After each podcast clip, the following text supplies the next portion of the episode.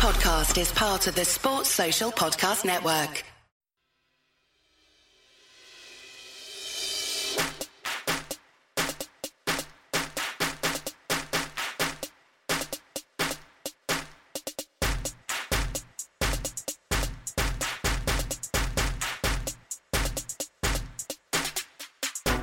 Welcome to the 10 12, the podcast that covers all 10 teams in the Big 12 Conference. I am your host, Phillip Slavin. Thank you for joining us on this Monday. So, this is our last episode of the year. We're going to take a little break until after the new year. Uh, for one, I need a little bit of a break. For two, it's the holidays. We all got family, we've got things going on. So, I decided for our last episode, we should really just make this, let's just have some fun. Let's bring together the whole 10 12 family under one podcast in one big Zoom call and have a good time. So, joining me today, uh, as they do always on Monday, of course, Andy Mitts. How's it going? Good to be here. Andy, always a pleasure to have you. Uh, Jamie Steyer. Hello, I am. Uh, I've been worse. I've been slightly better, but I still like being a cyclone. We won't ask too much of Jamie today. Uh, and our two good friends who generally join us on Thursdays for picks are joining us here today as well. Chris Ross.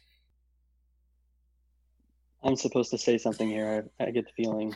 Uh, yeah, it's a little bit earlier than usual. Making picks this week is going to be really tricky since the lines just came out a few hours ago. Uh, to quote uh, Who's on his anyways? This is the game where the points don't really matter, and it's all just for fun.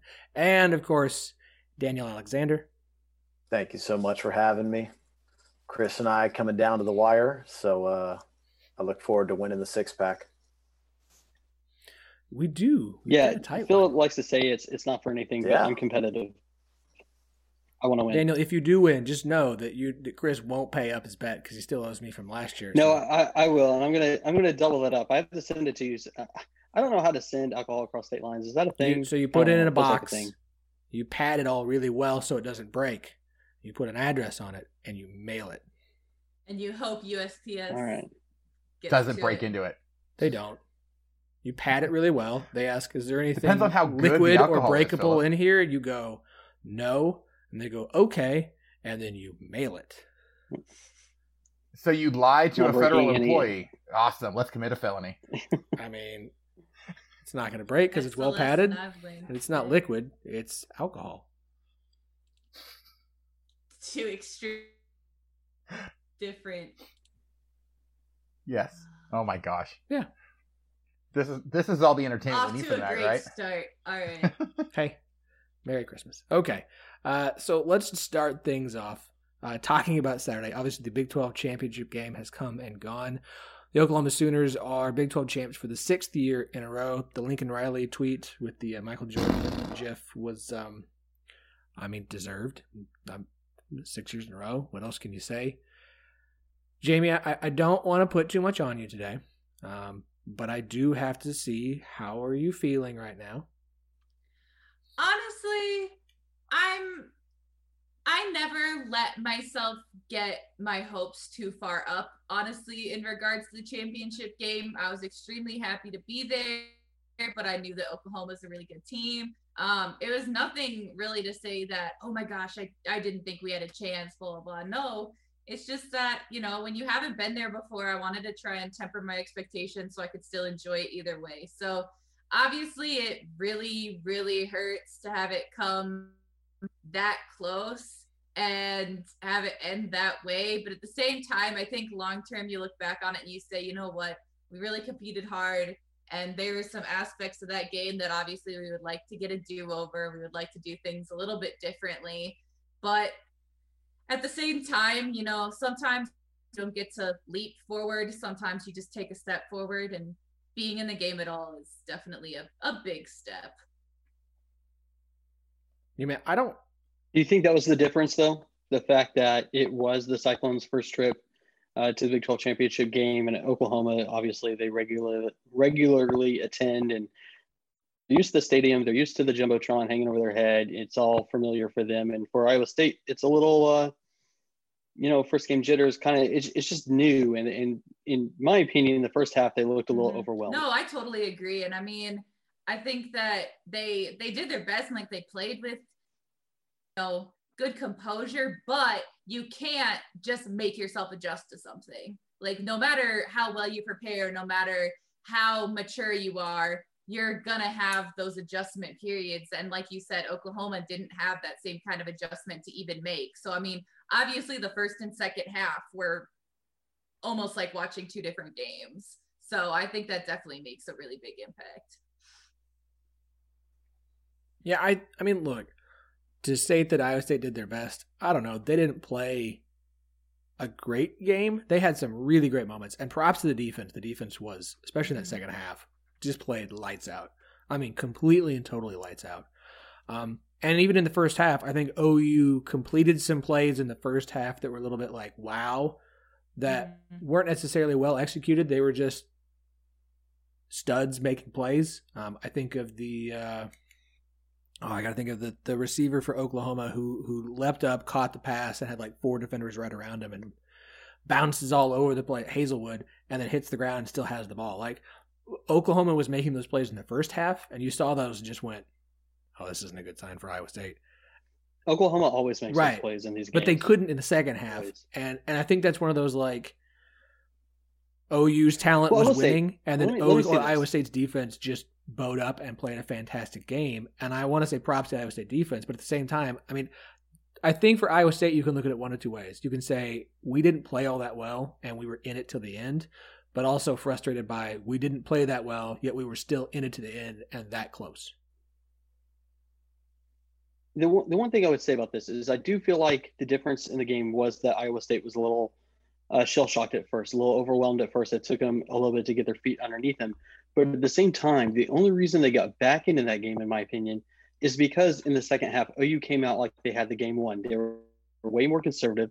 The play calling in the first half was way more aggressive by Lincoln Riley. And, you know, that played into kind of the score getting away from Iowa State and in Oklahoma getting that big start. I felt like in the second half, they just came out more vanilla, more like, okay, let's just – go win this game and, and take care of business, and then we'll get out of here. And that allowed Iowa State to get some momentum, get their feet underneath them, and then you know make it a game that it was, it was a great game, it was an incredible game. Uh, but I do think that those kind of factors kind of determine the outcome. Yeah, but let's not forget that that targeting call at the very beginning of the game, taking out mm-hmm. one of mm-hmm. Iowa State's best defenders, mm-hmm. changed the tenor of the game immediately. And you could tell Iowa State was struggling with that, trying to figure out how to respond to that and really got got away from what it is that they want to do. And that opened up the door for a lot of things that Oklahoma was trying to do. And then to your point, Chris, like they got really conservative really early in that game in the second half. That's something that Lincoln Riley has actually done several times this year. It bit them against Kansas State. It bit them several times early in the year. They almost lost the game against Texas because of the exact same thing. Like, this is something that we have seen time and time again, and it almost happened again to them and Iowa State just dug themselves a little bit too deep of a hole. Matt Campbell going crazy in the first half and not getting that penalty called on him that he probably should have. I think that was epitomizing like what it what was going on with that team. That they were just they just didn't know how to handle themselves.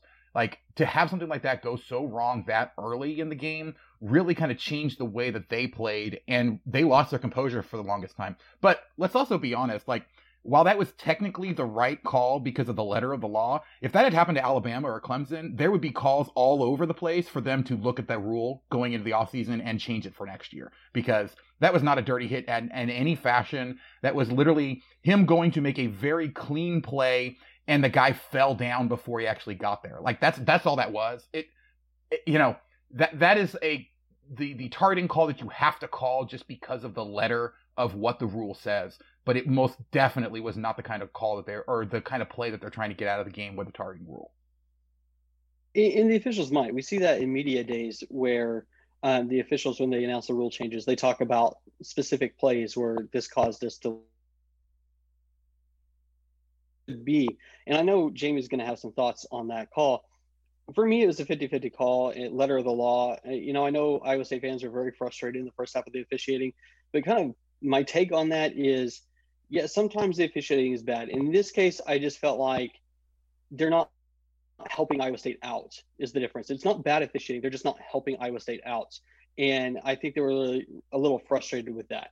Yeah, I mean, part of it I almost think is like it's the coach's kid in me that I try to mostly avoid like even pretending that I can blame like officiating for a game gone awry. Like I'll say like yeah, obviously that's was extremely unfortunate. I think that it obvious I do very much think it follows the letter of the law. Do I think that the letter of the law should be looked at? Yeah, absolutely. But like it is what it is. And I just think that the biggest thing to look at is yeah, being able to adjust to that adversity. And I mean, obviously that's a huge hit to take for the defense there. And so sure, it can it can get you a little bit out of whack. But um, just going forward, I think that when Iowa State maybe gets the quote unquote bend there mentality about those things, then maybe they don't get so completely thrown off by it. Like I'm not going to be there's a lot of people out there still like really talking about that call a lot and obviously yeah, it sucks, but it's just to me it's just not something to dwell on because you can't change it. No, and you're never going to commit convince me that a call in the first 30 seconds of a game changed the outcome. Well, I mean, No. When you lose a player of that caliber, though, it completely changes the way that they could have attacked Oklahoma in that game. I thought they did a really good job. And, and again, I'm not trying to say that you know the officials ruined the game or that the you know or that they even made the wrong call there. I'm I think my point more or less was the fact that Iowa State got outside of what they wanted to do because they didn't react well to what happened early in the game. And if that had happened to a team like Alabama or Clemson, we would have been hearing from everybody that, oh my gosh, they have to look at the rule in the offseason. We're not going to hear any of that unless the, you know, unless the rules committee decides that they want to take a look at it. This is probably going to be forgotten in about, you know, two weeks. So, two things that affected the outcome to this point. Let's talk about the end of this game. Um, because Iowa State seemed completely out of sorts. And we can debate whether they should have called a timeout or whether or not Brock should have thrown that pass that got intercepted to end the game. But Iowa State just seemed off in that drive completely. I mean, you had back to back false starts. You you got a first down to the Oklahoma 33. Your offense feels like it's it's moving. Like it feels like, okay, this is trucking along. This feels like Iowa State might come down here and, and take the lead in this game. Back to back false starts. Incomplete you get a nice completion. And the, but even that one took a minute. They you could hear the announcers noting like, you know, you're running out of time. You okay, get the ball off. And then that last possession for Iowa State. And you're watching just going, what are we doing? What are we doing? What are we doing? What what are we doing? Why is this taking so long? They rush the play. Brock Purdy floats that pass, and as soon as he threw that, you just went, oh no. Because that thing hung in the air like in slow mo and got picked. And that whole sequence of those last four possessions there, I you just the last four plays, you just look at and go, what happened to Iowa State? Did the moment just get too big? Did the realization that they could win that from where they were overwhelm them?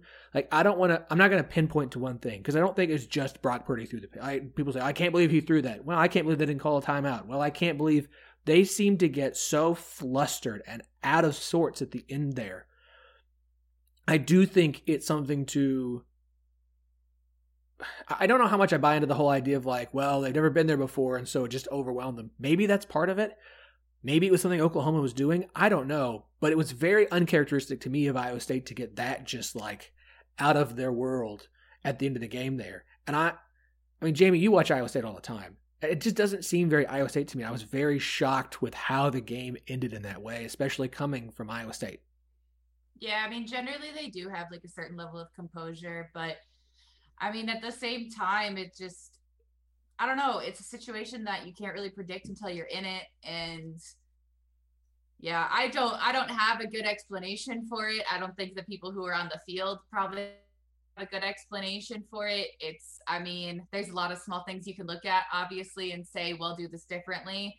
But at the end of the day, it's, it just, when you let it get down to the very last second, things like that can change the entire game. If that sequence happens, it two minutes into the third quarter, it doesn't matter nearly as much. So I don't know. I mean, when you just push and push and push and you get yourself in a position where you have a one score game, it it just changes the whole tenor of everything because if you're just pushing and you're trying to get down there to make it look better, obviously it doesn't really matter. But yeah, I, I I don't know. They usually do have like I think a little bit more of composure there, but it's kind of uncharted territory. So I'd like to go back to the drive before that actually. where we saw Breece Hall start to show up in this game. And they, they marched the field, got the touchdown, and then, you know, he disappeared again. And I thought that Breece Hall might struggle more than usual with that Oklahoma defensive front. But I was a little disappointed that we didn't see Campbell get more creative in how they got uh, Hall the ball. And, and, and in fact, I, I uh, Rhamondre Stevenson had a phenomenal game on the other side. So I don't want to discredit that. I think give him a shout out. That was a phenomenal performance by him. Um, but we didn't see a lot of Hall until that drive, and then on the on the what would have been the game winning drive, we didn't see a lot of them then either. Yeah, pretty much. Look, I think I, I was talking before the game, and what I my my analysis kind of boiled down to this: if Iowa State stayed with themselves and played their game, they had a very good shot to win that game. And that's what we saw in the second half. They got back to what it is that they normally do, and then it kind of got away from them again in those last couple drives there. But when they were playing their game, they played a lot better than Oklahoma did, you know, both on both sides of the ball. When they kept their composure and were doing the things like and and playing the way that they wanted to play, they were outperforming Oklahoma it was all the rest of it, unfortunately, that was more than 50% of the game where they just completely kind of almost forgot what it was to play Iowa State football. And Oklahoma took advantage and was able to, to, to, to hold on for the win there. So, you know, that's a game. It, it, it's unfortunately, it's one of those games where if the game was even, you know, two minutes longer, um, Iowa State probably wouldn't have been so rushed in that last drive and could have, you know, put it together. Or if they had gotten it together even you know two minutes earlier in that first half they could have potentially scored again before the first half ended and then we wouldn't have been in that situation at the end of the game. They just they they stopped playing iowa state football for just a little bit too long in that game and it, and it came back to bite them. A little bit more on the oklahoma side because i mean this is very iowa state focused. And i mean that tells you everything. Because oklahoma i mean they just do everything well. They're a very good team. But spencer rattler the composure that he has developed throughout the season after being benched um, and the way he's handled games and the way he handled this game was again phenomenal. You thought that maybe you know some he might have to play late game heroics again and, and see how that played out for them, but he, he handled it well. True. Yeah. No, he did. And look, I think for Oklahoma, like I think there's going to be more of a conversation with them looking forward into next season because you look at Rattler and this really young receiving core and a bunch of running backs are going to be back. And I think OU is poised for an even is a for a pretty big 2021. So I I don't. It's not to take credit away from Oklahoma for winning. I just think Iowa State's the more interesting story because of how the game went. Because Iowa State got down big and then came back and had an opportunity and couldn't make it happen. Um, props to Oklahoma for winning their sixth in a row. Like I don't. It's at a certain point, it's like okay. Like I think most people outside of Ames, Iowa, thought Oklahoma was going to win this. And I think a lot of people in Ames, Iowa thought Oklahoma would still probably win this, um, and certainly at halftime. And so I don't like how many things can you say about a team that's won six straight conference championships, wins all the time, recruits the way they do, is as coached as well as they are, has Lincoln Riley at the head, has Spencer Rattler now as the quarterback for the next three, four years. Like I, I don't, I'm not trying to like take away from Oklahoma, but it's kind of like talking about Alabama or Clemson. Like I mean, I could sit here and heap praise upon players, and we, I mean, we can. As you mentioned, Stevenson looked really good. Um, I still don't understand how Marvin Mims wasn't first team All Big 12. Uh, it doesn't make any sense to me. That said, uh, Xavier Hutchinson was, and I was a little bit like, okay, uh, and was the offensive newcomer of the year, which I thought was a little bit okay, because it felt more like this season he was had like no expectations, and then obviously surpassed them and was the only wide receiver, wide receiver, not pass catcher, because we're talking about the tight ends, but only wide receiver that really stepped up for Iowa State this year. But he really stepped up in this game as well. Like I thought, I was really impressed and watching him as, as able to sit and just watch what he did, ten catches, 114 yards. I was like, okay, all right, I, that's that's fine. You you, it's one of those things where like someone wins the award and you're like, all right, now prove it, and then they go and do. I'm like, okay, that's fine. I, I you know I don't like uh, handing awards afterwards, but we're good. I was impressed by his performance on Saturday. And let's be honest, most of those awards are who outperformed expectations the most, as opposed to who was actually the best. Oh, like, yeah, no. A, a, lot of times it's really hard to objectively evaluate across all the different programs. So you look at who outperformed whatever the expectations were for them and then kind of rank them that way and just make sure that the overall numbers validate that selection. So I don't We're, I'm not saying we're not, not diving into the we're not diving into the No, no, no. 12 stuff because I don't want to. We could no, do no, a whole right. I- podcast on on all that. no, no, they're whatever. They're fine. They're good. It doesn't. It. It's kind of like most sorry, awards. sorry. I, I won't try to derail the podcast again. Yeah, I've already look. I've got you and Chris here. Like this is gonna that happens very. e- I love you guys. I'm just kidding. Um, okay, so any other thoughts on the Big 12 title game? Oklahoma winners again. Iowa State. We'll see what happens next year. Obviously, we'll have a. We will recap each team. Have a big wrap up for each each one. Uh, come spring as we as we get into other episodes. Any other thoughts on the Big 12 title game? Oklahoma winning it. Anybody? Just looking forward. Go ahead, Daniel. Yes, they won by six. Yeah. Yeah. Yeah. Yep. Yeah, no, I was gonna say my my only thought about the Big 12 title game is I'm I'm looking forward to figuring out who is going to be the new team to face Oklahoma next year. Hey, hey, we we're we're saving that. Okay. We're, I, I, know, I know. Trust me, if you think I haven't thought about whether the better bet is West Virginia or Kansas State, especially now that Skylar Thompson has announced he's coming back for another season.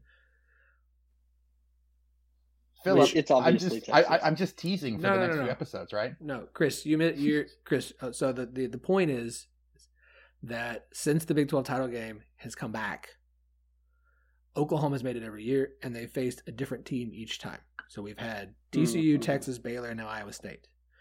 I want what the ACC has. I want where literally every coastal team and now Notre Dame has in each year won the coastal. So literally every team in the coastal has won it without a single repeat in between. And now you had Notre Dame. So they've done like the impossible. Okay, eight different teams in a row against either Florida State or Clemson. So the discussion is for the Big 12, okay, how long can this run continue in the Big 12 of Oklahoma versus somebody different? So we've gone through four. So we've gone through half of the conferences has played in the conference title game. That leaves Kansas State, West Virginia, uh, Oklahoma State, Texas Tech, and, and Kansas. Um, so the reality of this happening is it's not. Wait, so are we making prop bets here? No, no, no. Uh, I we just calling no. back to a previous so, episode. So the, the the question will be, and we will do this. The plan is to have a big uh, multi-person, like multi-episode roundup uh, when we come back. And one of the questions is going to be, of the five teams who has not faced Oklahoma yet, who is most likely to do so next season, so we can keep this run going. And I think the two answers are going to like be West Virginia or Kansas State. And with Skylar Thompson coming back, spoiler, Skylar Thompson's coming back. I mean, that feels like that feels like the best bet if if this run's going to continue. I mean, uh, you can put your money on Kansas. That, it's a big payout. Oh, no, no. If you could only put your money on, if you could only put your money on Kansas and Texas Tech, who would it be? I, I plead the fifth. The silence says everything. That's incredible. I plead the fifth. Texas Tech is replacing their offensive coordinator, so Game uh, changer. Yeah, And Kansas is basically replacing their entire offense. So so there's that. Okay, And you're still not sure. I would I would say Tech. If I had to say which one is more likely, I mean, I guess Texas Tech, but You might as well just throw your money in a dumpster at that point. when we're looking at the difference between 0.01% and 0.00001%, it doesn't really matter. that's. Uh, I'm sorry, Tech. I am. I love you guys. It, Kansas, eh, you know. You got basketball. We know. You both are We in know. basketball mindset. It doesn't matter. You're like football. What's that? Who has the better coach? Again, the silence. Hmm.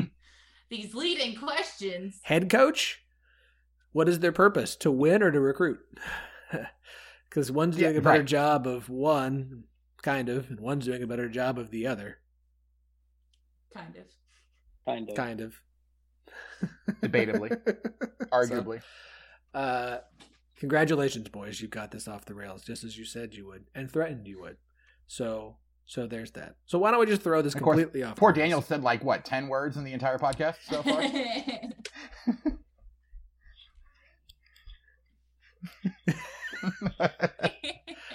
Uh, so to keep this off the rails, as this is our last episode of the uh, of the year, huge huge shout out to our sponsors for this season. One of which, of course, is Lazy Fair Coffee, ethically sourced beans from around the world, rested right in the heart of Big Twelve country. Five fantastic flavors. Look, this is coming up on Monday.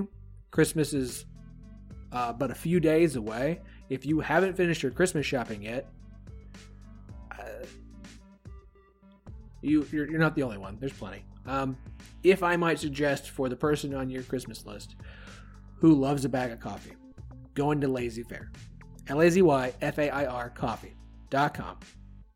Grab a bag, uh, grab a bag or two. Use the promo code 1012, get 10% off your order. If you live in the DFW area, shipping is free. So free shipping and a discount on a really, really great bag of coffee. And you got five to choose from. I just had a really good cup of the Cafe Cubano this morning. That is a good cup of coffee. So, for the coffee lovers on your Christmas shopping list, Lazy Fair Coffee, promo code 1012, 10% off. And either you or your family or your friends can be enjoying a really good cup of coffee in 2021. And for Lazy Fair and for Tristan, who runs Lazy Fair, really enjoyed having them as a sponsor this football season. It's been fantastic. We love having them. Um, maybe we'll have them again. We'll see. But for now, this has been a great partnership. Really enjoyed it. And I'm, I'm serious, guys. Like, it's a really good cup of coffee if you're a coffee snob like I am. So, and look, Jamie is also a coffee snob. Maybe I shouldn't uh, say coffee snob, but I no, no, very much coffee snob. I went to Dunkin' the other day and I couldn't even drink it. So I've graduated. I am not happy about it. It's just where I am in life, and uh, so now I guess I need to stock up on my Lazy Fair. It's time. It's time. Quick before the end of the year, the promo code goes away. January one, it don't work. So, just throw that out there. Um, do we want to dive into the, the, the college football playoff rankings and the ludicrousness Other than to say them? I'm not watching.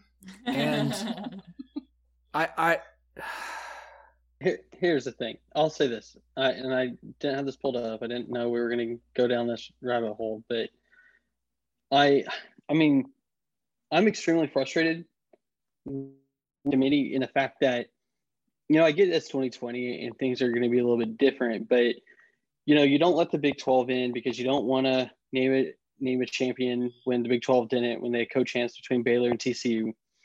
And then the Sun Belt names Coastal Carolina and Louisiana Lafayette co-champs because they weren't able to play their game because Coastal and COVID and and whatever.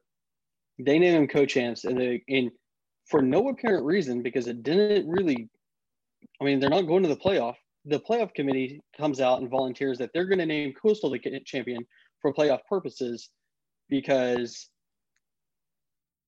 because of the ranking and they just think they're better basically. And it's like you're going out of your way to to dog the big 12 basically. When you've already you know you kept the big 12 out because of that 13th data point and now ohio state's in with like 40 less data points whatever it is. And when they barely when they struggle bust you know their game and it just the the constant uh double talk. And in one season they say this and then they immediately contradict it and ohio state is always the beneficiary. It's just i, I put a poll out I, I was pulling this up. I need to pull up the profile. I pulled a poll i put a poll out like how, what is your trust in the playoff committee in, in their logic in picking these games. Are they getting it right? Are or you know are they are they using proper reasoning and and deduction and and everything that we'd expect? Or do, is it a joke? Do you not believe in them? And the and the vote is 80% don't believe in the committee. 80%. To, to follow up on, on what you're saying here, uh, it's really unfortunate because the committee had an opportunity this year uh, the season sort of feels like a mulligan. They were able to step out, maybe say, hey, we're going to try some things differently this year. We're going to open this up. Major League Baseball did it, NHL did it. Uh, the NFL is even doing it this year, adding extra playoff teams. It'll probably stick, but it's like, it's not unprecedented this year for all of these leagues to sort of change up their postseason format. You know, the NBA even added the, the play in game. So it's like, had college football just come out, or, or, you know, the committee just come out and said, we're going to approach this a little differently this year. Uh, you know, some teams played four, five, six games. Some teams got whole seasons in. We understand that this might be hard to judge and it might be hard to explain this to the general public, right? Like, so they're not painting themselves in the corner.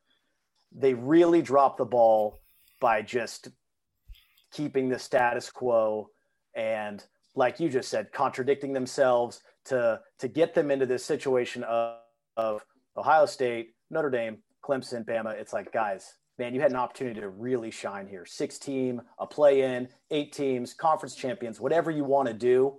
The table was set for it. Didn't happen. Plus, I mean, just just think about it. With all the other or with all the bowl games that got canceled, like if you could have a college football playoff quarterfinal at the Tony the Tiger Sun Bowl, I mean, come on, that's just that would be absolutely fantastic. uh, but I mean, really, you know, what it came down to me is that, like, at least in past years, they had a a coherent criteria in that particular year that they wanted, right? So like even though they change it from time to time, you could at least make the argument, okay, well they're refining the way that they're setting the criteria, but it's at least consistent throughout the entire season. This year it's all over the place. Like they use the exact same information for an Iowa State team to rank them 6th and then use that exact same information for a Coastal Carolina team with less losses to rank them at like 18. Like so uh, the, the fact that they have is that they the rules change depending on who they were talking about in this room at the exact same time. And it was absolutely ridiculous. Don't even get me started with Ohio State, but the Big Ten changing their like I, understand things like COVID protocols changing, you know, like the number of days. So like all of the, the all of the outroar right now that like the Big Ten changed their COVID, you know, time you have to sit out to 17 days instead of 21. The science has been changing all the time on how long you need to sit out for things like that, how long you need to quarantine. I'm perfectly fine with all of that. But when you change the rules that you set up at the beginning of the season to decide who qualifies for your conference championship game, and then the team that you want to be in the conference championship game that gives you the best chance of going to the college football playoff doesn't happen to qualify because of things outside of everyone's control, well, tough luck. Those are the rules you set up at the beginning of the year. You don't change the rules in the middle of a, of a game, you know, just because the team that you want to win isn't winning. You don't change the rules in the middle of a season to determine who is going to be your, you know, championship teams just because the team that everybody assumes is going to make it happens to not make it because they can't play enough games. And that's been my biggest problem is with the Big Ten in, in itself and the college football playoff rewarding them for doing that by saying, okay, we're going to just shoo in Ohio State, even though they struggled mightily with, with Northwestern in that game. They really shouldn't have. And, you know, like, like Chris said, they have six data points as opposed to some of these teams that have 11 or 12. I mean, look at look at Notre Dame being in. I mean, they just got decisively beaten by the number two team in the country, and yep. so the answer is let's have them play number one, see what happens. Because that worked out so well last time they did that, right? It's it's unbelievable, and only that, but like, how is it that, like the weekend before you lose? You're, I mean, that used to mean something. So let me let me go through some of these checkpoints. Daniel, I love your point. I think it's one of the, a lot of people have said this, and I agree.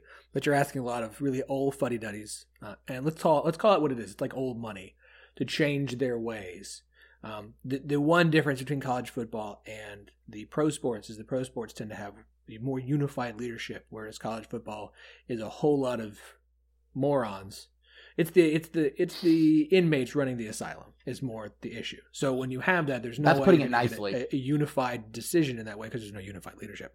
Um, to the point of they they when they set this thing up from the get go, and they said, and this is what this has always been the problem was the setup from the get go, and the language they used was to get the four best teams in the playoff The problem about saying that the four best teams is the word best is purely subjective. And so once you put it in committee, removed all sort of statistical data having an actual verifiable impact on the deciding factor, then you put into the hands of a group of individuals who have biases because they are all connected to universities and conferences in one way or another to decide who the best teams were going to be. So, to Andy, to your point of in past years, they've shown certain things that they're going to follow to decide who those are. No, they just had more games, things were more even, so they were able to disguise their BS to make sure they got the teams in that they decided based off of eye test were the four best teams to get in. Lost Andy, hopefully he comes back. All of that aside, and I understand the Big 12, and I understand the Power 5. The thing that bothers me the most, the actual true singular lie that they come out and say on an actual annual basis, the idea that the Power 5 can get it, the Group of 5 has a shot. Barta said, yes, the Group of 5 can get into the playoff. That's an absolute lie. Because here, let me, let me make sure I pulled this, because I'm pulling these, this is what he's from Shayhan's well, I, tweets. I've said that from day one, though. Right, but hold on, right? Because they continue to say it. Here's here's what Barta, Gary Barta's statement basically said that a group of five team can make the playoff, and one of the things he pointed to in his example of how that could happen is if they had BYU's original schedule for this season, not the COVID schedule, the schedule before COVID wrecked it all. Let me read to you BYU's original schedule at Utah, Michigan State, at Arizona State, at Minnesota, Utah State, Missouri, Houston, at Northern Illinois, at Boise State, San Diego State, North Alabama, and at Stanford. The problem with that, there are six Power Five teams on that schedule. Please explain to me, if that's the example, that we have to have Arizona State, uh, Michigan State, Stanford, and Missouri. How does a G5 team schedule, if they're in a group of five conference, not independent, five, uh, six Power Five teams? This is the bold-faced lie of all of it. This is the thing about it all that drives me the craziest. And I know we're a Big 12 podcast, and I love the Big 12, and I want the Big 12 to succeed and go to the playoff every year. But if there is one bold-faced, blatant BS, load of crap lie, it's that the G5 can get in because they can't. There's no, It- they can't get in. And I've said that from day one because of this fact. When you're going to argue that the Big 12 needs the 13th data point, when they already play, and and not, not only that, but they already also, also, they have to schedule the non the non-conference Power Five opponent when they already play nine Power Five opponents during the regular season. So that gives them 10 Power Five opponents when you have to play a Power Five in the non-conference. If you're going to argue that, you cannot put a group of five team in that best case scenario in the best season plays six power five opponents most likely only two or three it's never going to happen that's been immediately immediately clear from the very beginning Well, and let's be honest, like a team like BYU can only get that many Power 5 opponents that they have because every single conference's scheduling rules treats them like a Power 5 opponent. So so when you say you have to have Power Mhm. 5 non-conference opponents for a lot of these, you know, for like the SEC, for the Big 12, like those are BYU counts because they are considered to be one Mhm. of the quote unquote powers and yet they don't get any of the benefit of being one of the powers other than they can put 6 or 7 Power 5 teams on their on their schedule. Yeah, Cincinnati coastal carolina they're never going to get that benefit U- ucf they're never going to get that benefit houston never going to Cincinnati get that benefit this year, who has That- that's- everything yeah, statistically that's says I they're one of the best teams. Like, in I mean, it's, yeah, no, it's just Yeah, in fact, Yeah. In, in fact, Parker, friend friend of the podcast, Parker Stats of War on Twitter, put out his graphic, you know, showing all of the EPA of all the teams, and there were four teams that clearly, after you adjust for opponents, seemed to be the best teams. That was Alabama, Clemson, Ohio State, and Cincinnati. If you do, you know, the whole like circles to try to figure out like weighting offensive and defensive differences, Cincinnati was clearly one of the best four teams, and they had absolutely no shot of making it. No, I mean, like like I said, as long as the you know they're arguing about the Big Twelve needs to play a, a Power Five non-con in addition to their nine-game round robin schedule. They also need the 13th data point. If you're going to make the schedule that grueling and that much of a here, wait for it, gauntlet, then it's you, you, you know you can't. I'm I'm sorry, and as much as I want them in, you just can't unless Ohio State, for some reason, only has two Power Five opponents on their schedule, and then they need to get in, and the committee will change their thoughts on it. This is the problem with just because you got invited to a the big boys club, Vanderbilt, a long time ago. Now you're treated like you're a Power Five team, right? Um, you may have big boy money because you were a, you were invited in, but you know how do I how do I put the, uh, the right comparison? Every every girl clique has the one ugly girl. You know, every every boys club has that one kid that you all get to pick on, make you feel better. Every conference has that. Would you pick Vanderbilt, Rutgers, Kansas over Cincinnati. Like this, this, it's all, and it's not going to change. Like none of I it's mean, going I think we proved that this season with Coastal Carolina and Arkansas State, That- and you know, I look, I love Iowa State. I'm very happy for them. This is great, awesome. Jamie's about to get mad at me. Iowa State, ranked ahead of Car- Coastal Carolina, is kind of a problem. Jamie is now staring and angry, and I'm afraid she might leave. I I mean, once you account for the fact they now have three losses, I mean, yeah, I think that's completely fair. And even when they had two, it probably was like it, it's not a fact I think Yes. that Iowa State was That's- ranked too high. it's That's Coastal where, Carolina- and I know, and I Coastal know, Carolina and I know was you're way not too trying That's to it. dog No, that on is the problem. State. Thank I'm you. sick of Absolutely. everyone who Uh, is trying to dog on Iowa State. I have a very No, God, small no. soapbox on this, so just bear with me.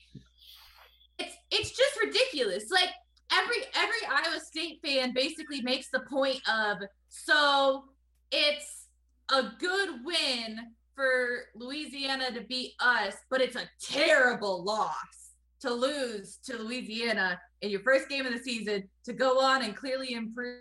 You know what? I just I just don't understand how Iowa State can go from like the dog tied up to a pole out back that you kick for several years and now that they got off the chain and they can run around a little bit you just want to kick them again like that was just a really terrible analogy but i i'm just i'm just i'm just sick of being kicked yes, no it matter- was. no matter was how, awesome. like- No, it's great. this isn't like the pinnacle it's just i just i'm over it to Daniel's to Daniel's point. No, no, you're absolutely right- right because to Daniel's point earlier, there's no there's there's nothing the committee is doing to account for. Yeah, I mean, O- Oklahoma two losses earlier this season. Iowa State the loss to Louisiana. You know, these those were not the same teams we are seeing today. There is nothing out there accounting for that, saying that like Oklahoma playing like they did in the first half, and like we've seen, uh, I forget which game it was, but they're one of the top four teams in the country. You cannot tell me they're not an elite team. They are nearly perfect in, in every way, and you know I, I hope we see that this bowl season because. But yeah, they had the two losses early in the season. I do. I'm a big opponent. I'm a big proponent of losses matter, and you have to deserve it. They're But supposed to. but they got there in the end and they won the Big 12, right? So, I mean, Ohio State has been in ahead of Penn State when Penn State won the Big 10 that year. And that, I mean, the committee makes zero sense on any of this. So, but, but yeah, like there has to be some, like, you want to line up Louisiana and Iowa State next week and see what happens? Hey, hey, guys. Um, this is not an original idea on my part. I've seen it several other places, but it's absolutely 100% correct. You know what does account for all that kind of stuff? BCS computer rankings. hmm No, absolutely. I, I, and I feel like I, I feel like I'm just being. On one hand, I hate it. On the other hand, I feel like I'm validated because I was one of the few people that did not like transitioning to the system. That I, even though as an Oklahoma State fan, I was a fan of the BCS, and I thought that they got it right. And and yes, you can have those discussions. You know, the Alabama versus Oklahoma State 2011. I get it, and I get that Oklahoma State wasn't on the right side of that, but you know that that that's going to happen and you know get there again next year or, or, or whatever but i don't this this new system it, it's absolutely terrible and the only way to fix it at this point is to go to eight, an 18 playoff and, That doesn't and even but then again it. you're That just makes it less of a problem because there's a chance for other teams to sneak into the bottom, and then you have to hope for chaos. well well it makes everything else outside of the playoff even more irrelevant Yeah, pretty much. Mm, except conference championship games, which right now, the Pac-12 played a conference championship game and they came back for a, s- a season and it didn't matter. Like, I would argue that right Well- now, hold on, hold on. I would argue right now that mini conference championships games only matter if a certain team wins. Otherwise, it doesn't. If Northwestern had beaten Ohio State, is Northwestern getting into the playoff? Does I mean, well if it's an auto well, but that's what I mean. Like, right? I If you Ohio can say State that the regular season matters less. I get the whole point of the regular season matters less, and what, what I think people misunderstood well, when they said the it the the first bowls, time the bowls was that it wouldn't impact the postseason. What that meant was that Now the conversation is unless you're in the playoff, we don't give a crap about you. Or unless you impact the playoff, we don't give a crap about. Indiana had an amazing season. No one cares. They're not in a New Year's Six bowl. They should be. It's ridiculous, but here we are. And I so I, I get the idea of the regular season has been diminished because of the playoff, but that's because the way it's set up now, all the talk is about the playoff. No one cares if you don't. It's the old Ricky Bobby, the Mike Gundy.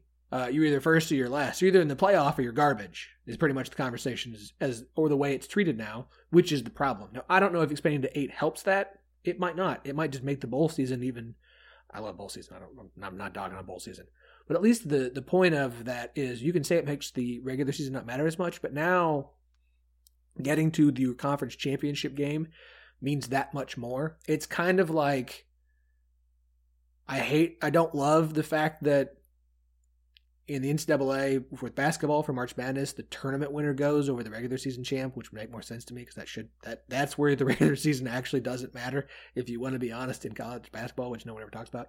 But the idea of playing your regular season, even if you lose some games early, if you do turn it on toward the end of the season and get to your conference championship game and win your conference and then you get into the playoff, now you're going to see teams. I do think you would see teams who turn things on at the right time go on a run even into the playoff, but because those things don't matter, it's just a part of the data, it just keeps the same cycle of repeating and repeating and repeating and repeating.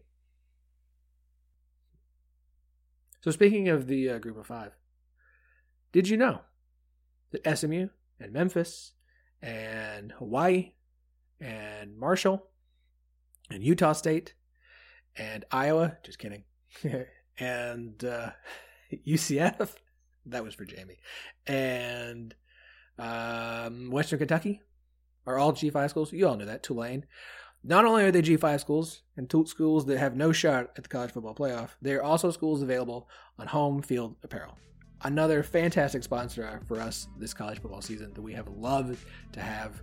Connor and the gang over there do an amazing job of not only putting these well researched, creative, and awesome designs together. They put them on the most comfortable t shirt, sweaters, and hoodies you can find.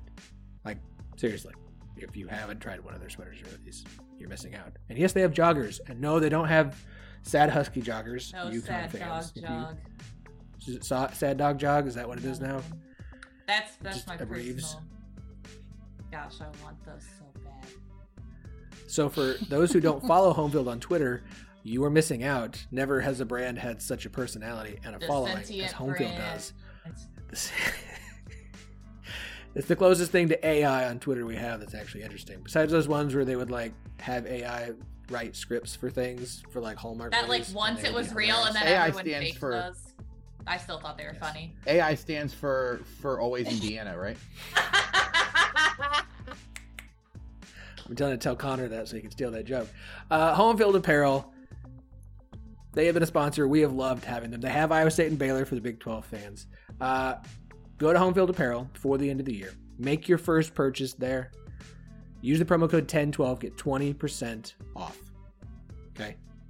I, I know some people have have have heard about it because of us. I'm super excited about that. This is one of those things where they came on as a sponsor because I, I kind of asked them, mostly because I just love what they do so much. I wanted to, sh- I, I became a, a, a cult follower and wanted to share the good word of Homefield. And I've loved having the opportunity to do so uh, this college football season. So if you haven't gone to Homefield yet, homefieldapparel.com, promo code 1012, 20% off your first order. Go give them a follow on Twitter. You will not regret it. You will be introduced into just this collection of, of fun uh, college college sports fans. And uh, and keep an One eye other thing to keep in mind: it is still possible to give Christmas, you know, from Homefield and do what I'm planning on doing because I don't know if my order that's supposed to be for my wife is going to come in time. So you can just take a nice big picture of what it is you got for them and put that in the box and let them know that it is coming and it is going to be absolutely Kind of like fantastic. what I have to do for Secret Santa. Yeah, we'll get to that in a minute. So, homefieldapparel.com, promo code 1012, 20% off your first order. You're rocking some awesome, vintage, super comfortable college sports apparel this basketball season and in 2021. All right, so the bowl games are set. Yeah, we're moving to bowl games. Um, the bowl games are set for the Big 12. Kansas State officially opted out. Texas Tech. I we heard rumors of it. It was never official. They're not going to a bowl game. Um, six Big Twelve teams are Oklahoma State, Texas, Oklahoma, West Virginia, TCU, and Iowa State. Before we make picks with Daniel and Chris, because we're going to, because these are our last picks for the year and the lines are already out. Huzzah! Thank you, Vegas. Which I need to ask Daniel, like how how quick? Like they got these out there very quickly. Like, do they know ahead of time to be able to do that, or do they just see it and go this number? Yeah. They, like, how does that? How do they get the lines out so quick? They have um, in-house computer programs that tell them the line basically instantly. You know, once it's determined, okay, you know, uh, Oregon Oregon's playing Iowa State in the Fiesta Bowl, they've got their number right away.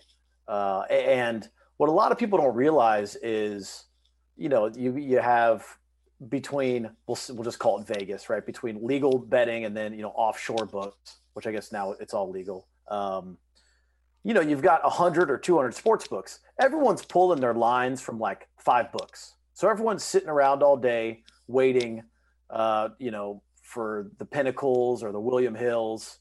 Uh, Circa originates their lines, obviously. Uh, you know, there's not a lot of people that are putting these out. So uh, I'm being long winded about it, but it's pretty instant. And then once they hit the line, every book in the world's copying them. And that's how we get our lines to bet on. That is interesting. I did not know that. There you go. It's all, all fun today. Okay, so let's all and I, Daniel, I know you don't pay super close attention, but I'm going to ask that you offer your insight here, anyways. Uh, everybody, I'm, curious for each one, and yes, Jamie, you can pick your team. It's fine. Daniel, yours isn't an option, so it's it's whatever. Uh, which bowl game is each of us most interested in watching? Which one uh, tickles our fancy the most? Uh, Jamie? Yeah, I mean, look, I'm going to be really honest here, and this is going to become increasingly apparent as we come back to shows after the new year.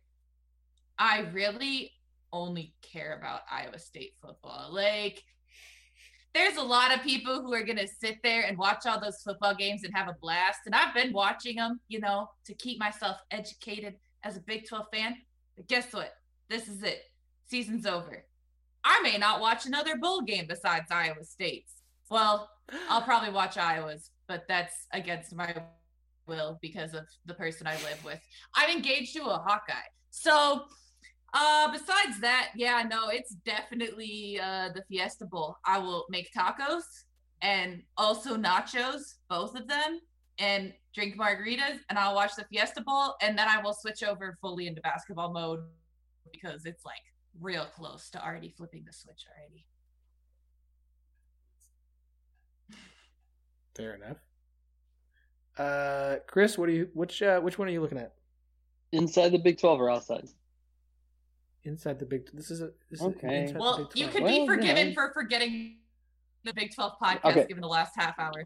Okay, so uh, I'll say this: I'm not super crazy about any of these matchups this year. Um, you know, as a just a personal fan, Oklahoma State, Miami, but you know, a little spoiler alert, I don't have high hopes for the Cowboys, so that might not be as fun as I'd like it to be. Uh, Texas, Colorado, because you know, former Big 12 member, little matchup there. Uh, that's fun. And then uh, TCU, Arkansas. Um, you know, the old uh, Southwest Conference foes. So, right? No, wait, no. What? Yeah.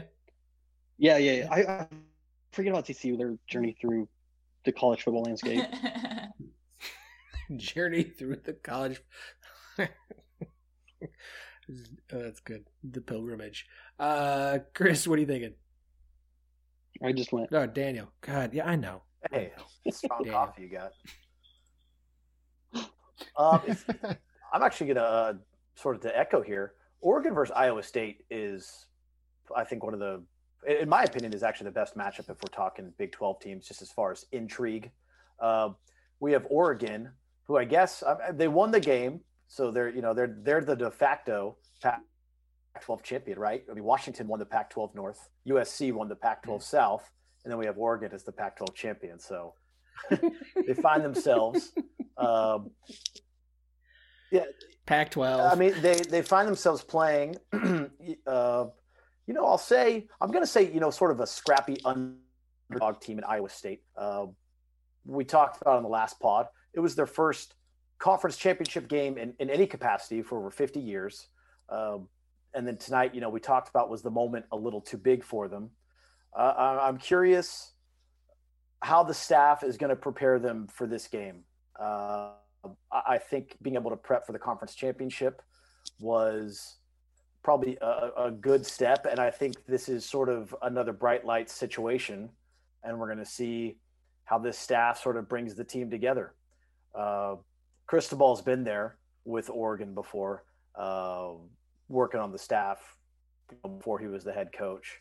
So uh, he still has Oregon playing well. I think this is going to be two teams that actually come in prepared for this game, which is something I don't think we're going to see a lot of this bowl season. We're going to have both teams engaged, carrying, prepared, and ready to play. So it's an exciting matchup. Andy? Yeah, I mean, I, am well known for trying to cheat in these segments, so um, I was trying to think of creative ways to do it, like you know maybe team that should have been invited to the Big 12 in Cincinnati against Georgia, um, or something like that. Um, but I'm just gonna go with some good old hate watching as you know the Iowa State Hawkeyes take on the Missouri Tigers. Oh wait, I'm sorry, wrong bit there. Um, no, okay, sorry, I, I'm gonna get serious here. The only one, while I do agree that Iowa State and, and Oregon is going to be an intriguing matchup, and I'll probably watch it, I am so looking forward to West Virginia absolutely destroying Tennessee for all the Schadenfreude that is going to be, you know, going along with that. Um, so that's the one I'm definitely going to tune into because I am so looking forward to that one. Hold up, Tennessee's won three games this season. Give them some credit. but no, to your point, nah. Andy. I mean, if we're going no. like, I, I kind of wanted to go a little Coastal Carolina except for I can't lie, I'm not looking forward to that bowl game because they get to play Liberty. What the heck? Like they're playing down. They they go through this unbelievable season. They play BYU as a better opponent. Like this is, it's absolute trash. Even for, I'm done with the season. Yeah, I, I don't know, Chris, how I missed you know our big our new Big Twelve overlords in, in Coastal Carolina. Look, no one has as big a complaint as Army, who was nine and two this season, was supposed oh, to go to oh, gosh, Independence yeah. Bowl, and that bowl got canceled, and no other bowl would take uh, Army to come into their bowl but game. Two Meanwhile, two wins South, South Carolina, Carolina oh boy. Going, who fired their head coach, is going to a bowl game. Uh, I believe it's the oh Armed gosh. Forces Bowl, which like one of the last bowl games announced is Tulsa and three win Mississippi State the Armed Forces Bowl. The Armed Forces you Bowl. Know, we've seen in Fort Worth couldn't right. take Tulsa Army. I would watch Tulsa Army all day and twice on Tuesday. Look, I will look, only mildly watch be... Tulsa Mississippi State because I actually like Tulsa. I'm, I'm, I'm going to put it this way: that Tulsa Army game, if it had happened, would have been like the best birthday gift that you could have given me. Because oh. that is my birthday, and I would have so enjoyed watching that. That would have been a great game. Now instead we get Tulsa, Mississippi State, and I hope Tulsa just curb stomps them. I'm from Tulsa. I can't help it. I like Tulsa. Okay, um, so I am I am torn. I love bowl season. Like I'm I will watch every bowl. I will I I love bowl games. I love them. They're they're ridiculous. They are nonsensical. They're really silly. They don't make any sense, and I love bowl games. Um, of course, I'll watch OSU Miami. I I think Iowa State Oregon will be really good for the Big 12 who has not been the best at bowl games. Can I, I derail you? Really. I want to derail you. I want to derail you because a, a thought just popped in my head. Okay. And this is really gonna this is really gonna derail. You might just edit this out.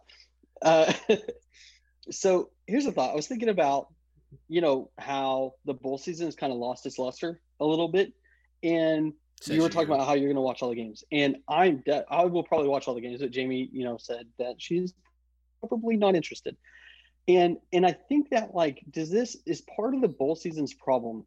Is people are home for for winter break for Christmas break, and you know, it used to be just you'd sit down watch all the bowl games. You had all these days of them, but now you can just stream whatever you want. I mean, that is a tangent from left field. I mean, sure. I I think that bowl games bowl games are more about fans getting to go than they are about TV. Like I don't think most bowl games have ever gotten good TV ratings. Uh, and in a year where the fans aren't going to get to go, the fact that ESPN and the Bowls decided to put in some of the god awful, horrible matchups and allow two win Mississippi, Tennessee, South Carolina, SE, whatever shitty SEC teams in over giving us interesting matchups that would have been must watch TV, like BYU Central Florida. All right, I, I can do that, but agreed, Coastal and Liberty is hot garbage, like hot, smelly. Even for Liberty, they get to play garbage. Coastal. They get to play the game that was canceled. For Liberty, you know that might be exciting, but it's the same bowl they went to last year. This is just the worst bowl season. I think I think more Power Fives avoid certain bowls than you think. Anyways, I love bowl season. It's weird. It, bowl season, college football is weird, anyways. But bowl season is just weird, and I get people who don't care if it's not their team. That's fine. It doesn't matter. Like bowls don't really matter. They don't mean anything except for bragging rights and and an optimistic feeling heading into the next season that you don't have if you lose a bowl game. Do streaming and things hurt bowls? Probably. But you can also stream those things anytime. The bowl game happens live and once. So Well, talking about streaming though, and how that hurts bowls, I think it actually hurts more that you can pretty much stream every single team that could ever appear in a bowl game at some point during the season. Hmm. Part of the novelty of bowls used to be that you would get to see a bunch of teams that you would never ever get to see because you're either not in their area or nobody really cares about the games that they're playing, and so you see them in completely unique situations against opponents that they're never ever going to play. Now we have so many like ones that are rematches of games that happened earlier in the season, or you've seen them on a random Tuesday night because they happen to be playing somebody, and it's not it, there's not any novelty of it anymore. so No, good. agreed. And uh, I kind of love that this episode is going to take Phillip like 40 hours to edit. oh, I'm not I'm lit, I'm not He's just letting Nope. it ride. Yeah. This is like stream of consciousness. things podcasting. ride so much more on the show than they used to. It's just make sure the sound make sure the sound doesn't sound like garbage and uh and we're good to go. Um I'm actually going to take Oklahoma and Florida. be garbage because you would like your conference champ to uh, to beat the best opponent that that the Big 12 is going to face, and in this case, it's Oklahoma and Florida, and no shot at Oregon. As we mentioned, the Pac-12 is just. oh, it's the most amazing thing. You have two division winners, and neither of them won the conference. No. The Pac-12 is the Oh, personification of 2020 in a football conference. God, You, you know so why good. is why is the Pac-12 is. let off the hook so easily for this? I mean, if the Big 12 was as bad as the Pac-12 was, or making as little money as the as the Pac-12 was, like people would be holding funerals for it. ESPN Oh, would no, no, no, no. Barely acknowledge its existence. Hold on, but that's just it. You, you misunderstand. There's a difference between people talk about you and you've become so irrelevant people don't even care what you're doing anymore. It is worse to be it is worse to be forgotten than to be remembered for something bad. That's true. Yeah, Pac-12 has they've they've slipped enough to where it's almost expected, right? That yeah, I, I would say the, the Big 12's profile nationally is way stronger, better, you know, than the Pac-12. So you know, the Pac-12 goes and makes a mistake like this. It's like, oh yeah, that's there you go. That's the Pac-12, you know, doing what they do.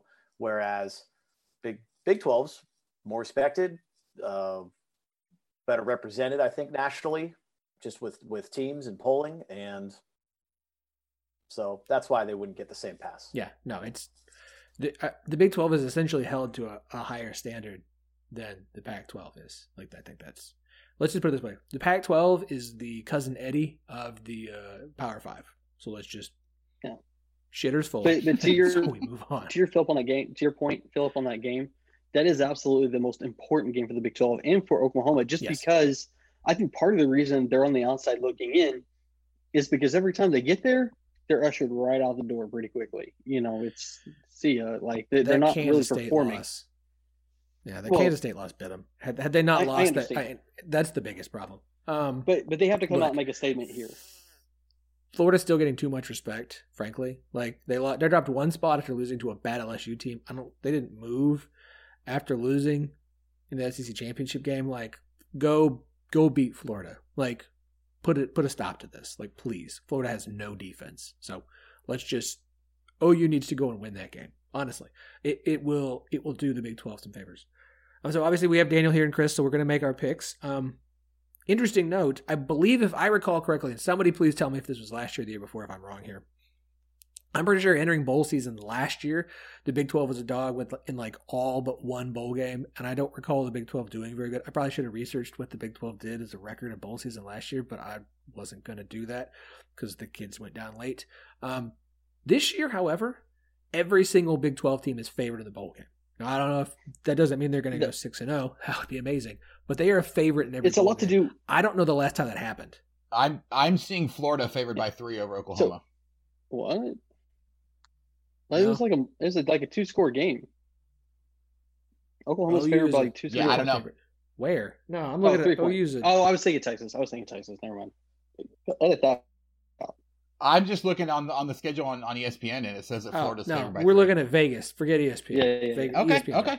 Well, So- they pulled their numbers from somewhere. I they just, but they also have had have cut so much staff that you can't begin to count up the number of grammatical, technical, Good or point. graphical errors So- that ESPN puts out, and Joey Galloway. Big, Big 12 Um, was two and four against the spread last year, just so, you're, just so that everyone's aware. Uh, Texas covered, uh, and Hey, uh, uh. Oklahoma State covered.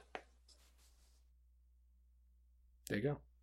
to the dog and, and, and favorite thing, it's all about making the playoff. If you make the playoff, everybody gets kind of bumped up and they might be in a game they're kind of outmatched in on paper. And so they're going to be kind of a dog. And this time they're bumped down. Everybody's going to be favored. It's good for the conference. The conference should have a, a good uh, showing in the bowl season. And hey, we all know that bowls don't matter except for when we have weird opinions about why a team's going to be good next year when we overvalue how they performed in a bowl game. So let's all go win our bowl game, and then the Big 12 can be projected to have five playoff It, it's also um, even Chris, another it it's also helpful when two of your matchups are against uh, three and seven SEC. Oh, absolutely. but it, it's also the the uh, the New Year's Six, like the tie-ins. Which ones get which one the, are the semifinal games? yeah. Because the Big Twelve has the the tie-in to the Sugar Bowl. So if it's a if it's a playoff game and the Big 12's in the playoff, then there isn't another six, uh, New Year's Six opponent for the Big Twelve. Um, it, but then if the the Big Twelve was in the playoff and then they also get the Sugar Bowl bid, then that would really bump everybody up. Which I which happened one year. Uh, I, I can't remember if that was last year, but so yeah, there- there's lot that goes into it. But it's all about the the tie-ins and and how you know if everybody's getting bumped up or down. So uh, to recap, last week we had two games each, kind of. Um, Chris and Daniel both hit at uh, five. Oklahoma minus five. I had Iowa State plus six, so that was a just a push for me. Whoop-dee. Uh, I missed on Marshall minus five and a half. What the happened there? I don't know. So I went 0-1 and one, which is ties are weird. Uh, Daniel missed on the under Ohio uh, or Ohio, gosh, OSU, Oregon State, Arizona State, and uh, the Coastal Carolina Louisiana S, uh, Sun Belt Championship game got called off. So Chris went one and zero. So at the standings at this point, Chris is thirty three and thirty two. Daniel is 32 31 and 2 and i'm 28 36 and 2 so i'm out of it unless something crazy happens um so we're going to pick all six bowl games and andy jamie feel free if you were like no and would like to jump in and chime in please feel free to do so you're welcome to do so Oh, I Um, will. Don't worry. I know. And Jamie, you don't go silent. Um, Chris, since you were our de facto winner last week because you didn't have a loss, I'm going to let you go first here. We are going to go in chronological order as we always do, which means we're opening with Oklahoma State and Miami in the Cheez It Bowl, the new Cheez It Bowl. This is like new Coke version of the Cheez It Bowl. It's like, yeah, it's not. It's not the real Cheez It Bowl. Like, it should be in the desert, not in Orlando, but whatever. Oklahoma State, according to my numbers, open as a four point favorite. This one is all over the place. Again, we're doing this on Sunday night, and literally the lines just came out. Um, open as a four. I see one and a half, and I see three and a half. Uh, over under open at 60 and a half. It's about 59 and a half, 60 and a half, whatever you like. And but Chris, I know you don't like over unders anyway, so you don't care. Uh, so Chris, what would you like to do here? So I'm going to preface this by saying that uh, we are doing this very early. The games, the matchups were just announced a few hours ago. The lines have just come out. We don't know about players opting out, that kind of thing. I'm going to preference this. Phillip, you know, you can keep, I see you mocking me, and, you know, the listeners don't see it, but we're on video here. We can see each other. So it doesn't, I'm going to preference it.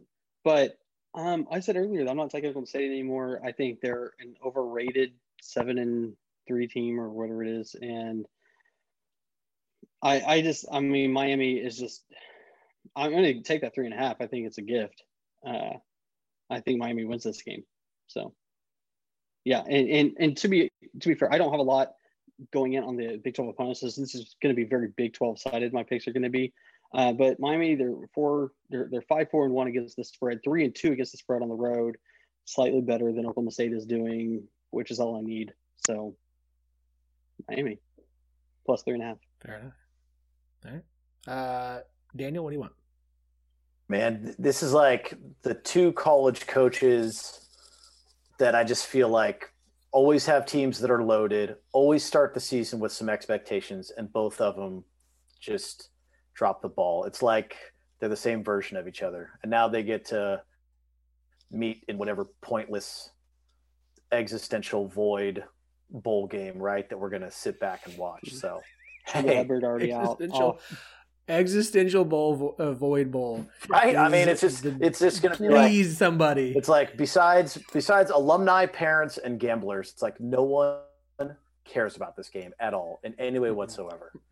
So, Look, if if if Gridiron Heights did college football, that would be the name of the bowl game, Existential Void Bowl. hey, you can all take that one, okay? That'll be our one of our first games of our bowl series. Hey, Mike Gundy has covered the spread for the past four years in a row for bowl games. That tells me that there's something going on in the program where he cares. He's covered him as a six point favorite against Virginia Tech a few years ago. Uh, covered last year. I think they lost. They lost by three to Texas A&M, but the spread was five. Competitive game. They kept it close against Missouri two years before that. Uh, he's done well. Now he has to go and motivate this team where, you know, his number one running backs off the NFL. He's lost, I believe, his top lineman. I feel like Mhm. this is the kind of team that anyone who has a prospect in any way whatsoever for a first or second round pick is not going to play in this game. Miami's in the same boat. Long version of saying, I'm rolling with Gundy here, 4 0 uh, past four years for Bulls, 9 and 5 record against the spread as, as his career.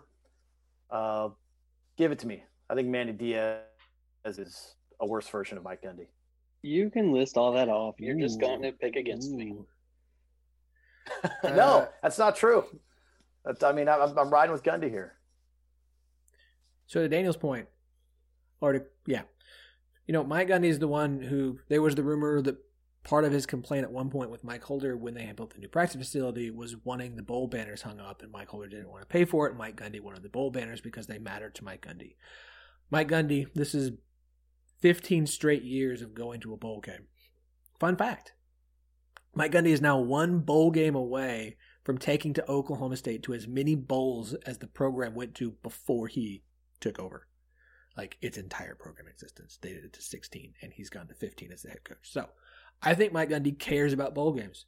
Their record in bowl games under Mike Gundy is nine and five. Uh, as you mentioned, they're three and one in the last four. They they had a shot against A and M last year, but that Oklahoma State team was beat up, playing with a quarterback that you know whatever. Um, the points though, Chuba Chuba is done. Teven Jenkins is done. Starting quarterback Darius Williams, who was a big part of what made the defense do its thing, is done. I would expect Tylan Wallace probably doesn't play in this game. So they're going to be undermanned from the Oklahoma State team that was good when it was good. But I kind of wonder about Miami. Miami's playing closer to home. This is going to be in Orlando. How much do they care? Although last year Miami lost, I think 14 to nothing to Louisiana Tech, if I recall correctly, Mhm. which was a little bit embarrassing. Um, if this was a regular season game, I would take Miami based off of both teams, based off the, the way Oklahoma State's going.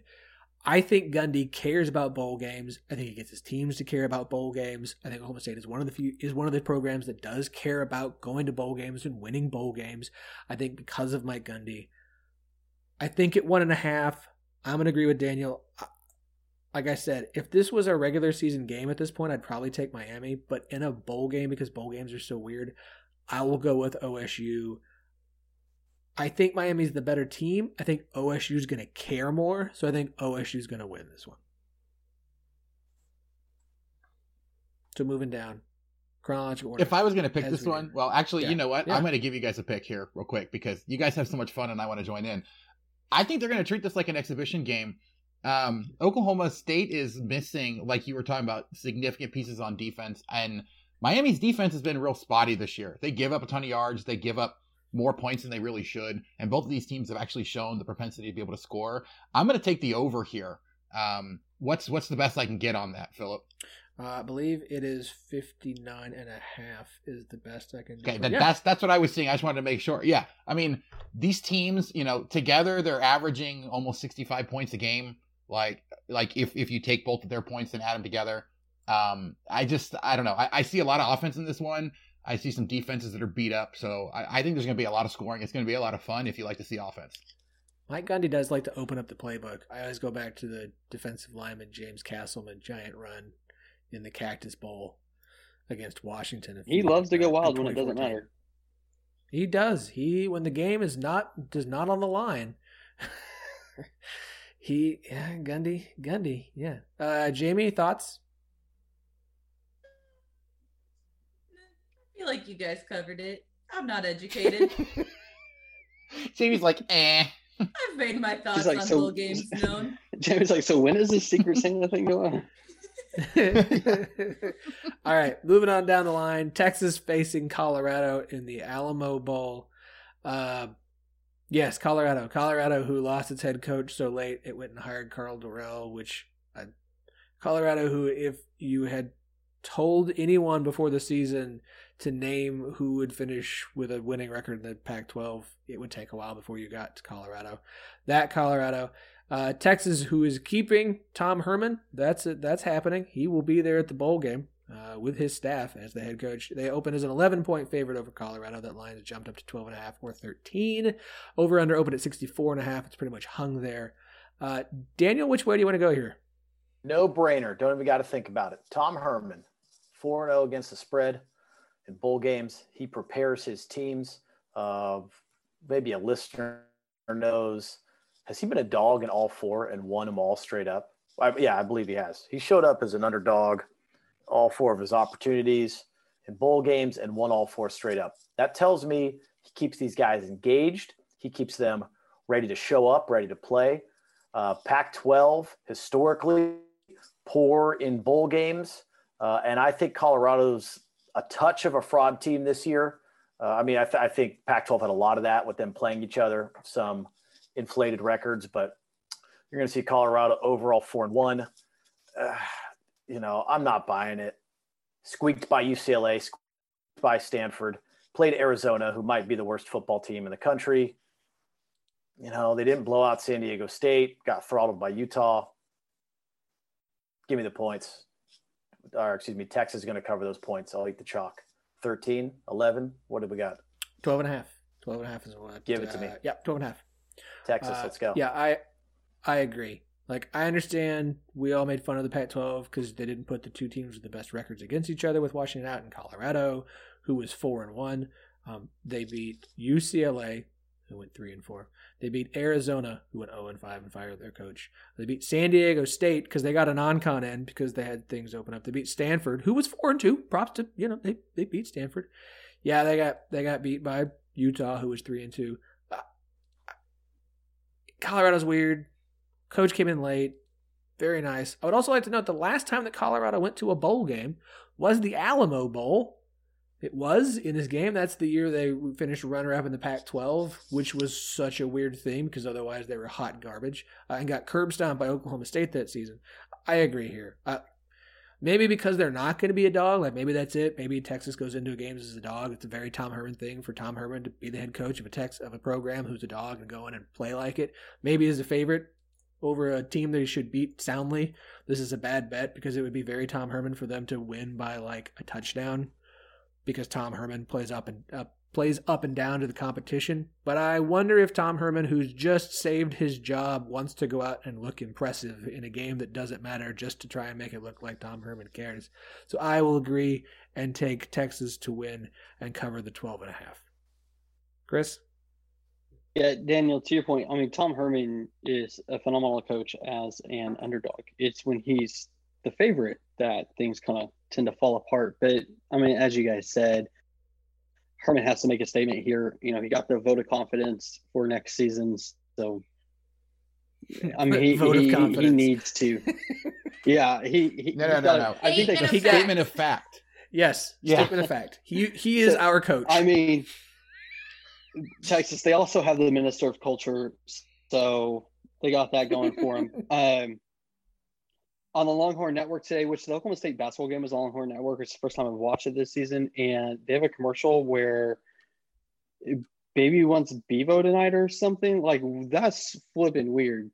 Um, but they have Bevo, so that's okay. I'm getting off the rails here. Uh, but no, Texas is going to win this game handily. Uh, are we sure before we start picking this game that the Pac-12 can afford travel to these bowls? Like, is that are they going to be able to make the game? Um, yeah. oh no no, our last our Tex- last bet's just going to be over under how many of these games actually get played. Yeah. we'll see. Oh gosh. So uh, yeah, Uh, Texas, and I'll lay the points. All right, uh, Andy. Since you you have been joining us so far, you gotta you gotta pick here. Look, I, I'm all for chaos, and I also believe wholeheartedly that Texas plays down to their competition way too often, and it bites them, especially in places where they have absolutely no business. Um, I'm I I would be absolutely horrible if I tried to be you know a better for my professional life because I would want to go Colorado here, and I think that's what I'm actually going to do. I will take Colorado. Uh, give me the 13 points. I just I don't know something about this Texas team they they jump back and forth between being really good and being not so good and playing down to their competition. Um, and you know this this season has been weird enough that I think there's going to be one of these bowl games that's going to come out of nowhere and just kick everybody in the face. And I just have a feeling it's going to be this one. Plus, Texas didn't get a chance to lose to Kansas this year, so they they don't have the super embarrassing loss yet. So this this is going to have to take place and you know take its place until next year when Kansas can be Mm. really weird and do that. So. All right. Uh, Oklahoma and Florida in the. It's not the sugar. Is it the sugar? Cotton. Bowl. Cotton Cotton. Bowl. Thank you. I can't remember which one it was. I know that I remember all the bowls except that one because it's supposed to be the Sugar Bowl. It's supposed to be the Pac, the Big Twelve SEC non-playoff top teams. That one's not available. So Cotton this year. Very nice. Uh, Oklahoma opens a three-point favorite. Pretty much two and a half or three. Over under open at sixty-seven and a half. You can get it at sixty-eight and a half or sixty-nine. Oh, I'm tempted for that over because Florida has no defense, and I do think Oklahoma's defense is pretty good. Oh, I'm tempted for that over because here's my thought: um, is going to have a brilliant game script come out offensively and defensively early in this game. Kyle Pitts will not be there for Florida. Their tight end, their do it all. Holy cow, that kid is amazing and should probably finish second in the Heisman race to DeVonta Smith, but we all know he'll go to quarterback because Heisman. Um, but I also think Oklahoma showed Hall like that. Not even mention him. I mean, I like Breece Hall. Have you watched DeVonta Smith? Quarterback. Like, um, I, what else I, need to say? I know. You, you mentioned Heisman. You have to mention Breece DeVonta Hall. Smith Just- would make Kansas's quarterbacks look good. That's all I'm going to say. Um, sorry, Andy. Oklahoma, No, no, I think, comes out in this game, puts up points. I think they're going to do a decent job putting up points on Florida. But I also think Florida's going to do a decent job. They may not start out great because I think Lincoln Riley have a good game plan, but I think Oklahoma might do what it's done a few times this season. Start out strong, struggle in the second half, struggle in the back half of games, struggle in the middle, struggle in the third quarter. So that said, Florida knows how to score points. They just can't stop anybody. Oklahoma knows how to score points. They do stop people. I think Oklahoma wins this game, but I'm actually going to take the over because I think this is one of those games where lots of points are scored. So I'm going to take the over the 68 and a half because that's the lowest I can get it. And because I think this one hits 70 easily. I do. Uh, Chris, what do you want here? Yeah, we're in agreement on a lot. Um, we talked about this game a little bit earlier, I think Oklahoma needs to make a statement. They need to come out. Um, and, and unlike the, the championship game, the Big 12 championship game, you know, they're not going to have the massive lead at halftime where they kind of let off in the second half. I think they keep it going. So I do think Oklahoma is going to score a lot of points. And, uh, you know, if they have the opportunity to bury Florida, they will. I'm surprised the line is only two and a half. Um, I would think that would be a little bit bigger. and Oklahoma, they're three and one gets spread on the road. I mean, this is just the Cotton Bowl, so uh, I like the Sooners here.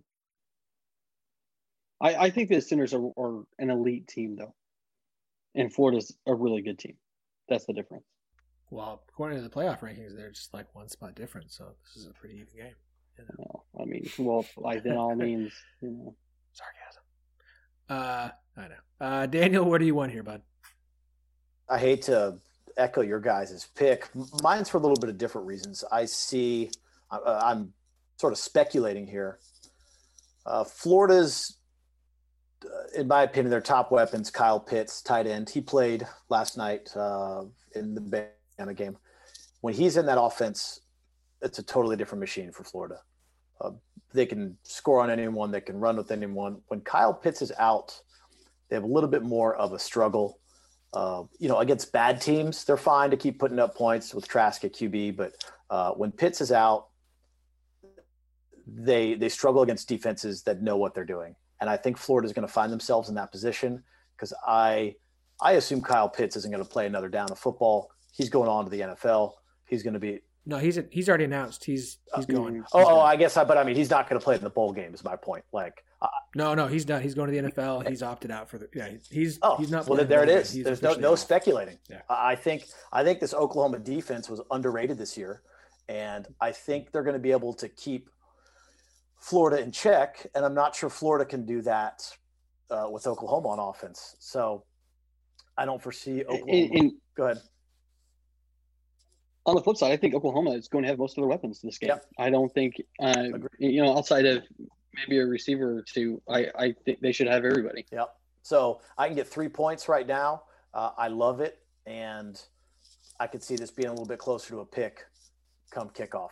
Uh, and also to follow up on that, uh, those caveats that Chris has thrown out there, one or two of these games we're going to pick is going to move like seven to 10 points when it's announced that half the team isn't traveling, half the coaches can't go, uh, you know, they had to add guys from the soccer team to field enough players to make the bowl game happen. So just know that one of these games is going off way different than we're picking.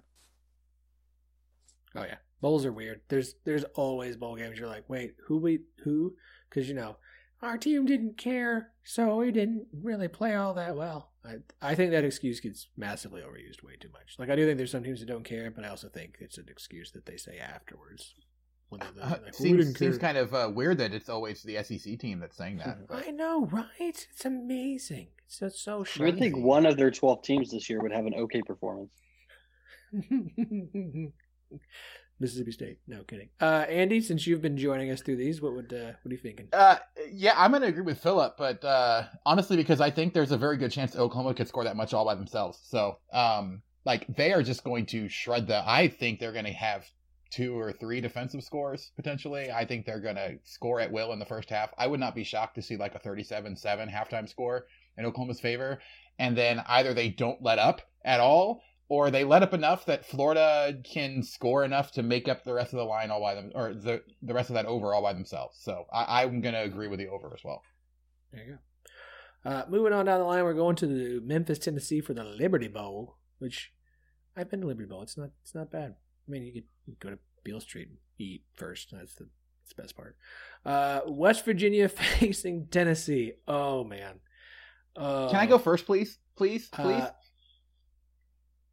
I mean, you you don't count in this, but I guess okay, fine. So. I'll Hold wait on. until last. West Virginia open is a six point favorite. I'm seeing that at three and a half and four. Uh, over under was set at 45 and a half. It's pretty much 45 and a half, 44 and a half. Uh, you know what, Andy? I, sure, go ahead. What what would you Look, like here?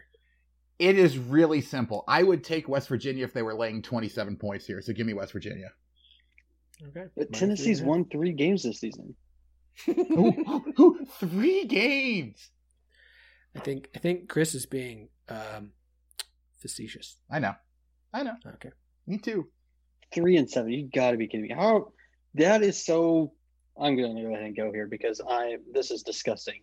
That at three, I, I get the COVID rules to have relaxed the the six game win, but like, and I said this um, before we started, but you know, with APR, we've had like five and seven teams make bowl games if there's not enough six and six teams to go around. But now you're putting in a three and seven team, a two and eight South Carolina gets a bowl. and we haven't talked about Arkansas, who's also a three and seven team. All the and they have the the audacity to show up. We've seen five and seven teams coaches be like, "Yeah, I know we're in from APR, but you know we don't deserve it. We're not going. We didn't earn it." Come on, this is a joke. West Virginia's defense is going to throttle the life out of them. Uh, give me West Virginia hang 50 like this is four points is a gift uh, I actually get the line is uh, I get you three and a half. So there you go. Perfect. Three and a half. Uh, well, in that case, Daniel, what would you like, sir? Uh, I'm showing an over under here of 45, 44 and a half. What do you got? Mm-hmm. Uh, 44 and a half or 45 and a half, depending upon which oh, way. Let's take go. that 45 and a half. I'm here. I'm um, awake. I'm here. I'm here. West Virginia uh, let's put it this way: I don't know who's going to win this game. This feels like a grinded out. I could see Tennessee not even wanting to be there, not even wanting to play, like a ten nothing first half. You get some of these bowl games every year that are a little weird, where it's like not only did one team not even show up, they didn't score, literally shut out for four quarters. Uh, I feel like that's going to happen with some of these teams that are coming in with you know two, three, four wins into this situation. West Virginia leaned on the defense all year. Uh, this game smells like a, a 21-20, 21-17, 17-6 kind of affair. So uh, absolutely horrible game to watch. Give me the under. I think that's a pretty good idea. Uh, side note, uh, Jarrett Guarantano, the quarterback for Tennessee, has apparently entered the transfer portal. So I don't think he's even playing in this game. So their starting quarterback for Tennessee is out. Um, granted, he sucked. Uh, in fact, the three quarterbacks who really threw passes this season combined, uh, that would be Guarantano, Bailey, and Shrout. Shroot? I don't know how to pronounce it. I don't care. Combined for 14 touchdowns and nine interceptions. it's not great. Tennessee's garbage. They really are. They might fire their head coach. They beat South Carolina, Missouri, and Vanderbilt and got smoked by everyone not named Arkansas, who they blew a giant halftime lead for against.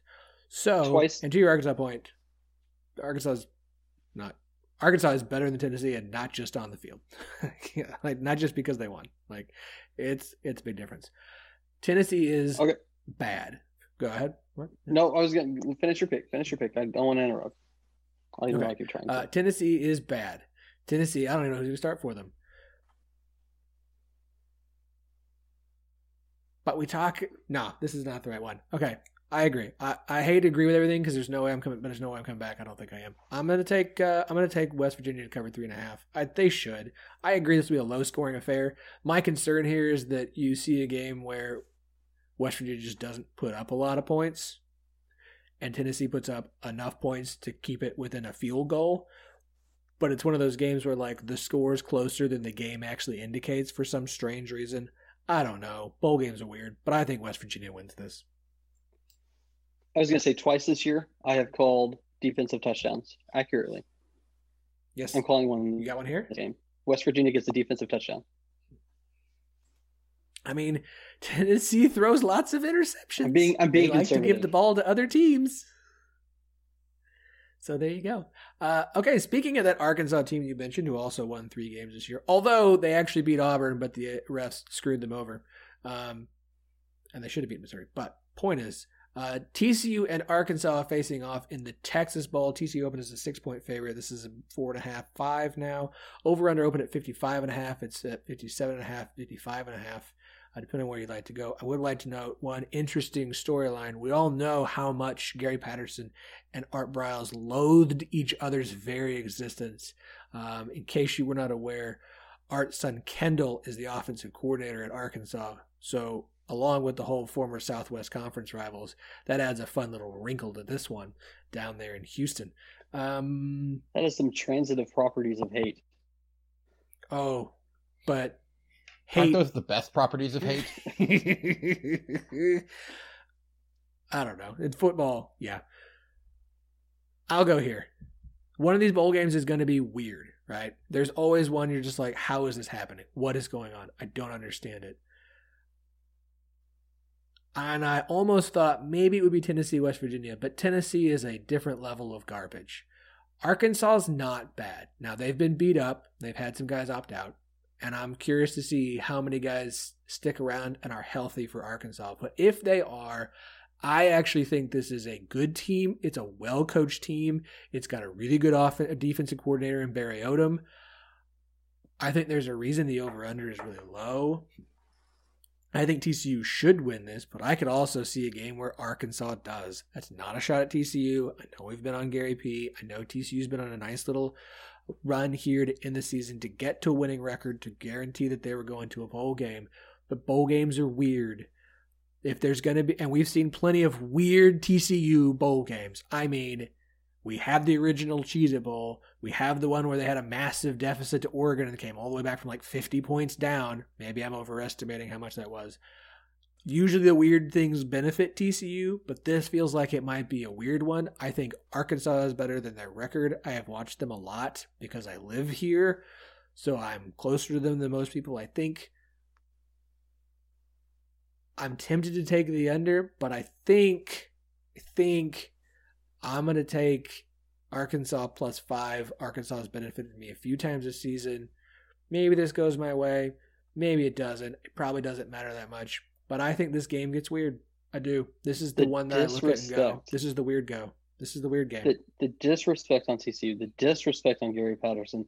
You know, you're gonna. I'm gonna say this against Louisiana Tech. You said we're, we're talking about their their previous games, and you said you got to throw out the Kansas game. And I said, why would we throw that out? That might be their closest data point. And sure enough, you know, it was very similar games. Well, this is the next closest data point with Arkansas. They've won three games. I, I get that the SEC is in love with, or the ESPN's in love with the SEC, but this is this is out of hand. You know, TCU Gary Patterson, I just think way too highly of him to even have this be close um, with this much preparation. Get out of here. Um, enjoy sucking in the SEC Arkansas. Sorry, Phil. I know that's. so, know, what's your pick?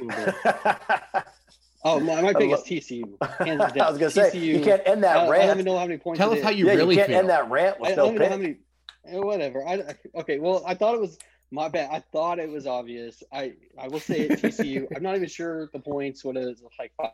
Uh, you get be, best line for you is TCU minus four and a half. All right, I'll take it. Okay. All right, Daniel. Gary Patterson, uh, since I think in the past eight or nine games as a favorite in a bowl, uh, he's one seven against the spread. Or excuse me, uh, the past like twelve years when he's a favorite, he's one and seven against the spread. That tells me he does not have his teams interested in being there and really pulling away from a team that bookmakers have said, TCU, you're better than the team you're playing. Uh, the cover was when they got snubbed out of the playoff, and then they just came out and absolutely blew the doors off Ole Miss. You know, I, I can't remember what that that stomping was, but 40, oh, it was bad. 48 10 or something. Besides that, his teams have not cared at all uh, w- when they've been slated in bowl games as favorites. The flip side of that, this is Arkansas's first bowl game, I believe, in five years. This is the first. I mean, look, they're three and seven. You know, the standings. That's not ideal. Obviously, you know they're they're almost in the floor there of uh, their their side of the SEC. Um, but they were competitive. They hung around in enough games for you to say, okay, this team is not inept. This team is not given up. When you combine that and it's their first bowl game in five years, combined with Gary Patterson having his teams not really caring about being there to, to play to the number, give me the uh, whatever I got there on Arkansas, five, six points, whatever it may be. I think Arkansas is going to play, be playing for the win. I think they're going to come ready and prepared. So I'll take the points. I'm sure they want to win. And I'm not convinced that Gary Patterson's going to have the purple horned frog. So why? Okay, okay. You can't. You keep disrespecting Gary Patterson. No, I mean no, no disrespect. favorite things. One of my favorite things is, and I hope we get again this year. But the coaches' room where they where they watch the semi uh, final games with the the coaches, Gundy's done it. Patterson has done it, and he mentally walk circles, run circles around all the coaches in that room. It's unbelievable. When you have coaches look at him, and he's halfway paying attention, calling the play before it's run. And other coaches, like uh, other Power Five coaches, are like, "How did you do that?" Play, and he's like, play well, this, recall. this, this, and this, and he breaks it down. This is unbelievable. His his, his coaching acumen is unbelievable. I will never doubt Gary Patterson. I, I, I would say I'm not doubting Yeah, the- him. Uh, play recall, sitting in the studio, is such a different beast than preparing your team in, I hate to say it, a meaningless game when there's maybe other things for your program to be focused on, and then prepare them for this meaningless game where you have to go out and you've got to go cover points. I mean, it's one thing to go out and win the game, but uh, look, 2017, Yeah. three point favorite, give that to you, that's three true. point favorite over Stanford. They don't cover. Three point favorite over Georgia year before that. They don't cover. Blowout Ole Miss. Michigan State. They lose straight up, or excuse me, they don't cover. Uh, Louisiana Tech, they don't cover. Wisconsin, they don't cover. Boise, they don't cover. It goes on and on back to 08. It's like there's a definite pattern of like, okay, this isn't random. I think Gary Patterson doesn't totally care about covering a number in these meaningless games. That's just what that's what I'm looking at, and so that's how I end up where I am. There's no disrespect against Gary Patterson. Yeah, and, and to to Chris's point, I think what Gary Patterson does so well is why his defenses are so good. The problem with that, is, like his defense are phenomenal because a lot of times they are anticipating what is happening, but that doesn't help you when you have three different voices in your offensive coaching room that are all trying to run the offense. Um, they have benefited from playing, you know, against competition who can't stand up to the talent that they have in Louisiana Tech and you know Kansas, and like they've benefited a lot in the last few weeks, and that's also taken the pressure off of Gary Patterson and his coaching staff at this point. And so, you know, momentum and you know kind of wanting to be there is a big thing in bowl games. We've already kind of talked about that. Tcu just i don't think they have the motivation in this game to go out and cover you know five and a half or four and a half like however many points you actually give them. And the defense is going to be good but but i just don't think that they're going to have enough offensively um, to be able to cover whatever amount that they need to I, i'm going to go with arkansas on this again i mean I, I agree it's not disrespect on gary patterson just like with what Philip and and Daniel said, it's more about the fact that TCU just doesn't seem to care too much about whether they cover in these bowl games or not. And honestly, it's not a game that they need to win. There's no pressure on the coaching staff. They're not, you know, coaching for their for their lives in this game at all. Um, they've already secured next year with pretty much whatever they want to do because they finished with a winning record this year. And there's no like there are no expectations for this team right now in this game. Well, let, let me ask you: Do you think that TCU is better than Oklahoma State? I mean, we we know TCU beat them just a couple weeks ago. Do you think they're better than Oklahoma State? Because if so, they're playing a significantly lower bowl against a si- significantly lower opponent. I don't I don't know that I think that they're better than Oklahoma State. I think they caught them at a really bad time for Oklahoma State and their offense happened to kind of figure some things out while Oklahoma State's defense was having some really bad play in that particular game. Um like it's one of those things that you know, it they can catch it at the right time and in part I think that Oklahoma State game, that win for them really helped you know, take them off the hot seat and really kind of help solidify the position for the coaches, which plays into the motivation factor for the bowl game. Bowl season's weird because all the programs are at different places. They all need different things out of these games. And for TCU, it's really just about being able to go to the bowl game. They're guaranteed a winning season at this point, whether they win this one or not. It doesn't really, you know, it doesn't matter as much as it, it does for a team like Arkansas, who is trying to put a good note on the end of their season where, you know, they did get kind of screwed out of a couple games potentially. Um, they are a better team than their three and seven record says. Yes, they're still a three and seventeen. Um, I just, I just think that they're that they're going to be in a better position for this one to, if they don't win outright, at least keep it within a field goal. Okay, so let me ask you: What do you think of Arkansas's defense? Because that's where TCU has struggled this season. They've struggled against teams that have really good defenses. I mean, their offense has struggled all over the place, though. It hasn't just been teams with really good defenses. And so, like, again, I could see this one going either way. I mean, I'm not saying that I don't think TCU could cover it. Sure. I just think if I'm having to pick it, I'm going to say that there's so many factors that are going into this game that are pointing towards Arkansas covering the points, whether they win it or not, at least covering. That that that's where I put my money if I had any money to put on it. All right. Last one. We're not doing non Big 12 this week because we're already pushing time wise and because we have enough games. Uh, Iowa State, Jamie, Iowa State. We're talking about Iowa State in case you're curious. Uh, Come back to the Oakland is podcast. a three point. Open is a three point favorite over Oregon. Over under open at 53 and a half. Uh, over uh, the Iowa State line is now minus three and a half or minus four. The over under has gone up to 56 and a half. Uh, Daniel, where, where do you want to go here? Like we mentioned earlier in the pod, I think this is uh, this is probably the, the matchup where we're going to get the two most complete teams. Uh, Oregon's probably going to lose uh, one, probably their best defensive player uh, for this game. Uh, is there is there any official word yet on you know, what I'll say Iowa State's big three, tight end, running back, quarterback? Is there any word yet like someone's not going to play in the bowl game or anything like that? No. Okay. So my assumptions there. Uh, I'm going to be taking Iowa State to win. I think Matt Campbell and his crew, or excuse me, to cover. Matt Campbell and his crew got a little taste of preparing for a big game. Now they have a few weeks against a good team, but I'm a sh- I, I don't feel like it's a team that's going to care as much. Of all the bowl games, I think Iowa State's going to be one of the most motivated teams going into the bowl game this year. Uh, again, first taste of the big stage. Now they have another opportunity to play what I'll in a higher profile bowl game, right? They're not stuck in the, you know, whatever Luigi's Pizza Lawnmower Bowl played on a Wednesday at 10 a.m. You know, on ESPN two, right? They have they've got a real stage. I feel like they're going to show up prepared to cover the spread. I hate taking a Big 12 favorite in in a bowl game, but here I am. Let's go. Fair enough. Fair enough. Um, Jamie's happy with that one. Of course she is. So let me let me point a little little piece of history for you.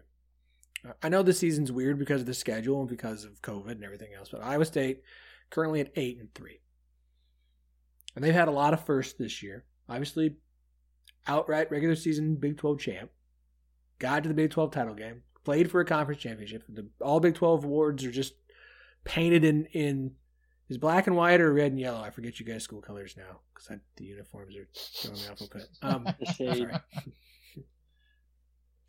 But eight and three. That's cold, man. Iowa State has an opportunity here to do something else that they never do.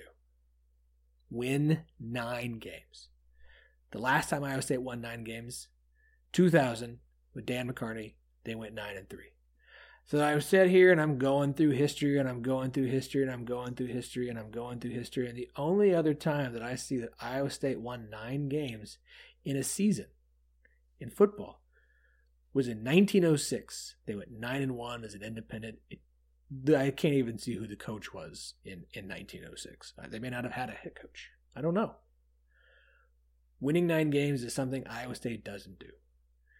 This year, they have the opportunity to do so. Another marquee, another huge thing for Iowa State program. I agree, Daniel. I think Iowa State is all in on this. I think they want to win this. I think it's the biggest stage they've been in a bowl game. Um, last two opportunities they've had in, in big marquee bowl games didn't go well. I think this one does. I think Oregon is, is solid, but this isn't a. I mean, again, Oregon got to in the Big 12 championship game against a USC team that literally had to come back in fourth quarters against bad teams over and over and over again. Oregon went four and two, lost to Oregon State. I mean, I think it's a fine Oregon team. I don't think they're very good. I think this Iowa State team is better than this Oregon State team. Oregon team is, and Oregon State. Period. Um, I think you're right. I think Iowa State is motivated. I think they want this win. I think they want to end cap this season on the best way possible, and they are going to be super motivated. Teams that are motivated in bowl games perform well. They do because caring does matter. I, it's like I said, I think too many teams feed the "we didn't even care" line after they lose, and I do think that's the case. But I do think teams that care more perform better. I think it's one of the reasons Texas does well in bowl games. I think Tom Herman gets the teams up to like, no, let's go, let's go win this. I think they will be motivated. I think they want this win. I agree. I will take Iowa State to cover. Yeah, uh, Iowa State. The fans are going to struggle to stay paid uh, to stay paying attention to football more than Iowa State's going to struggle in this game. That makes sense. Because typically by this time, as we're witnessing with Jamie, you know, they're pretty much full basketball mode.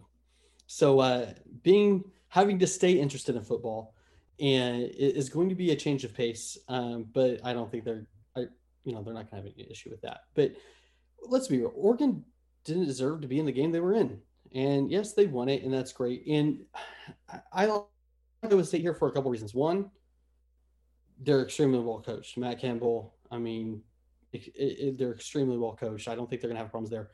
But two, going back to the Big 12 championship game, kind of, you know, they're in this Fiesta Bowl. And I, I think they got some of those jitters. They're not going to be as uncomfortable walking into that stadium as they were in Jerry World. And the way that game ended, they understand that they saw that once they got their feet under them and once they the game you know the game kind of came to them then they took it over right? So i i think it's gonna they're not gonna have that struggle of a start in this game and i don't think oregon um, can hang with them when iowa state is uh, hitting on every cylinder. And so yeah I, I think they come in and get another decisive win for the big 12 and i'll take iowa state to cover. What's what's the points? Three and a half. Yeah, this one's easy. It, it's going to be Iowa State to cover. I mean, honestly, I think the only the only question is when when Matt Campbell wins this game with Iowa State, how many uh, other jobs he's going to be linked to that he's never ever going to take. So, what I want to see here, I want to see Breece Hall go off. That's what I want to see. That would be awesome. Okay, all that's done. So there's only one thing left to do because we're about to hit the two hour mark, which is the longest the show's ever gone. And I know we all would like to go to bed. Um, so for all our listeners, I want to say thank you. This year has been awesome. This year has been great. This year has been fantastic in large part because of you guys. Uh, no one wrote us a review, so none of you are going to get to participate in Secret Santa, though. And that's not my fault. That's yours. I asked a very simple thing. Um, I do have a Homefield shirt to give away. We'll probably do that on Instagram at Tinto Pod. Okay, so Secret Santa, let's do this. I want we're gonna wrap up on here. This is how we're gonna end our show today. Uh, let's see who wants to open their present first. Um, not me because I don't have one because mine didn't arrive. You have So- you have uh, an email. I have an With a email wonderful that will picture? show me a picture of what I got. So I'll save that for a second. Um, because I can't show anybody. Andy, would you like to? Would you like to open first? Would you like to open? Sure, I can do that. I will. I if, full disclosure, I went ahead and opened the box because I know people don't want to hear that on the microphone, but did not look inside yet. So, Oh, there um, you go. Yeah, Smart look guy. at that thinking ahead. yeah, exactly. Because let me tell you, that's one of the worst sounds ever. Is tape popping right next to your microphone. Yeah, so. I, I'm with Philip. Is I don't believe mine has shown up yet, uh, but uh, I would not have thought of that. That's very good. Yeah. cool. Okay. So I open my. I have two different things in here. They are. This one's called a, a diamond puzzle, and then there's a shooting star puzzle. So I'm really big on like Rubik's cubes and other puzzles and things like that. So uh, I've got two more to add to my collection, things that I do not actually have at this point. So this is absolutely fantastic. Thank you, whoever it was that sent these. All right. So who is Andy's Secret Santa? That was me. Chris.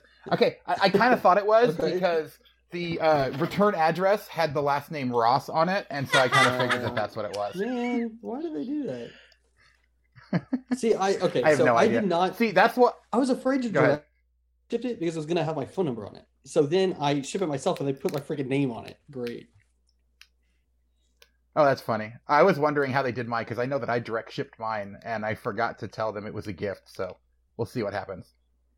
Very nice. All right. Well, since Chris was Andy's Secret Santa, Chris, I, I, oh, you didn't, yours didn't arrive. Is that right? Not yet. No. That's fine. The the turnaround on this is uh was pretty quick. I was actually pretty nervous about Andy's arriving. So The mail service is doing the best they can. Okay. Well, who is who is Chris's Secret Santa? I was. Daniel. There we go. Yeah. it All right. Sucks it didn't show up. It's an awesome nice. gift, actually, in my opinion. It's very cool. Um, am I- should I? Do I say it? What do I do? Do I No, give it no. away? We're Or just gonna let him find out when it gets there, and then Oh, it's just. geez. that's the- the- Oh jeez. So I mean, all I want can- is like come on Instagram. your top five money picks, and uh, I'll I'll take over this. and it'll arrive after they've all been played. right, like after, Yeah. after the Yeah. games have already happened. and, and No, I'll it's- see it's- that it was it's like five and zero, and yeah, yeah. I'm, I'm bummed. It said uh, I- on Monday. It said we guarantee it'll be there in five days, and I even got a little email a few days ago that was like, "Hey, this thing's in route. We're good." I was like, "Okay, cool." But sorry, There are yeah, no you. I think you, Guarantees this year. but you will enjoy Nice. it. I, I think. All right, so I'm since Daniel, uh, Daniel was Chris's secret Santa. Daniel, why don't you uh, open up your box there? See what we got. I took the advice. I just hit mute and I cut this box open right now while you're waiting. So, so don't even have to cut it open. Smart guy. A big box. That is a huge box. Oh, I know. That's This is Oh, this is a super legit gift. Somebody.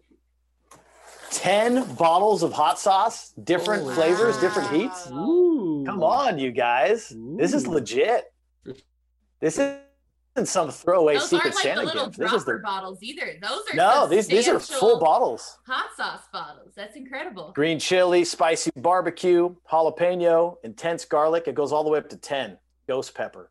Oh, I don't know if I'd be messing with go. I don't I won't be messing with that. Hey, thank you so much. Who was That was me. So Nice. I, I This is- so this- I went I went out and I went to Target to get mine because I was trying to figure out where I could go that didn't like have them out because I was like you mentioned that you liked hot sauce I'm like okay that's definitely what I'm getting because I hate hot sauce and my wife absolutely loves it so she always gives me crap because I won't ever go look at them um so I was like I'll go do that and I found one and then it told me 2 days later after I ordered it it was delivered and I'm like well crap he's going to have this box sitting there for like 5 days before we even get started so No, my girlfriend and I knew. I was like, "Hey, did you order something?" She's like, "No." I was like, "Oh crap, okay."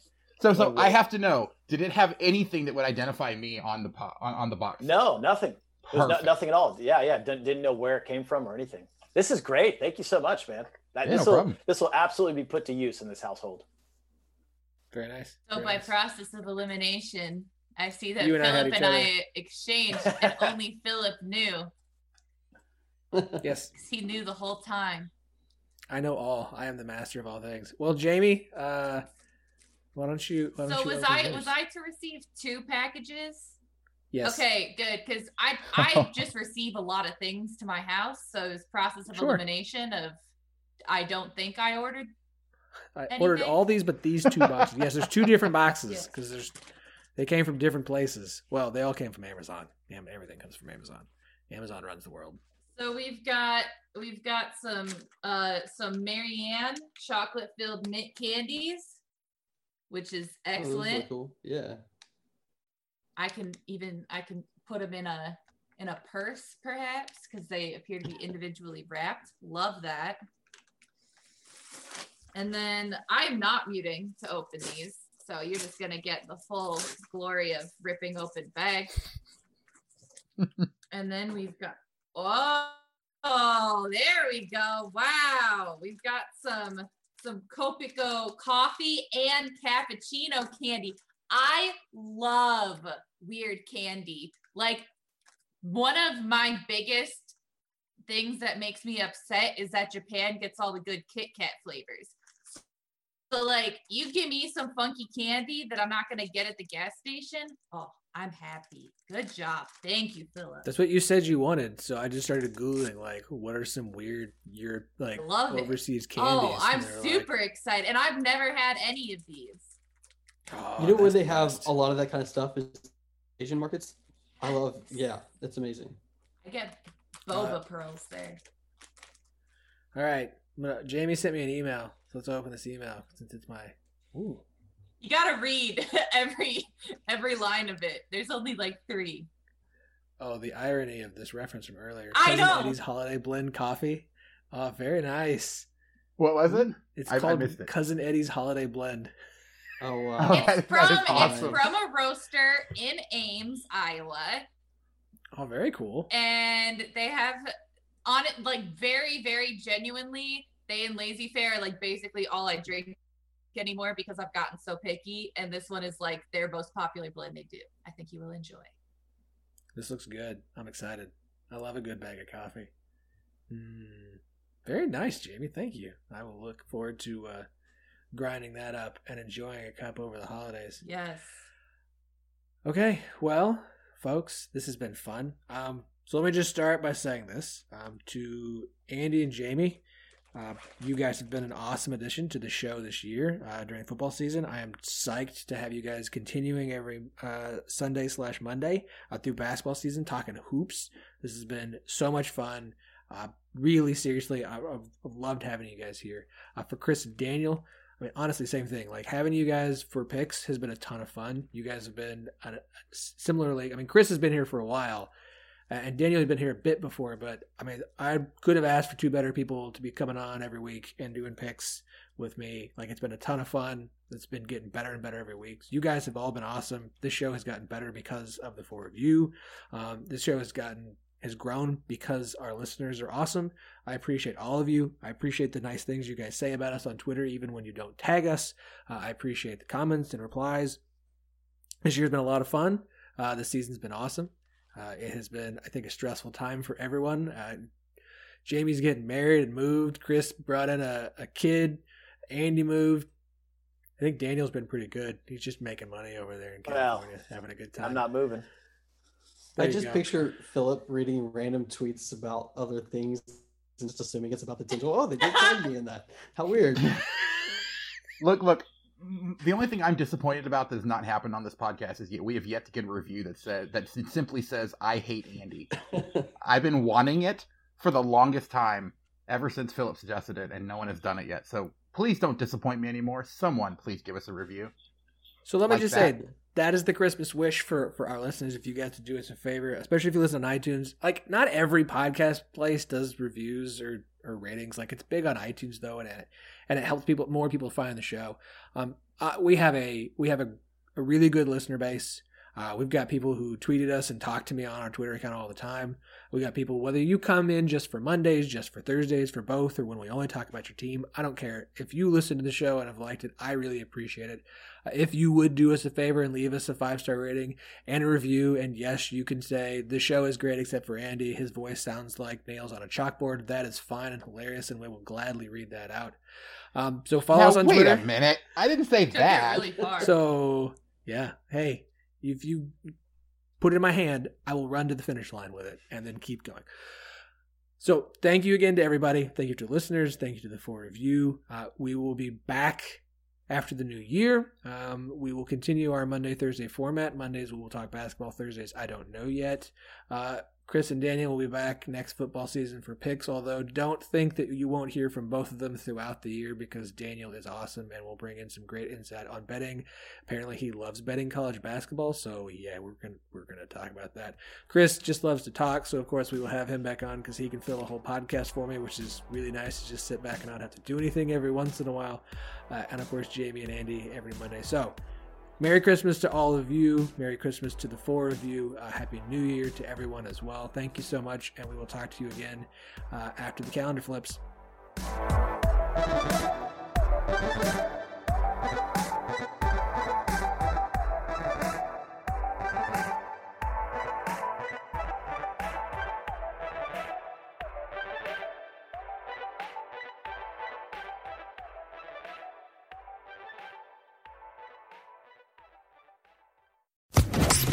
Social Podcast Network.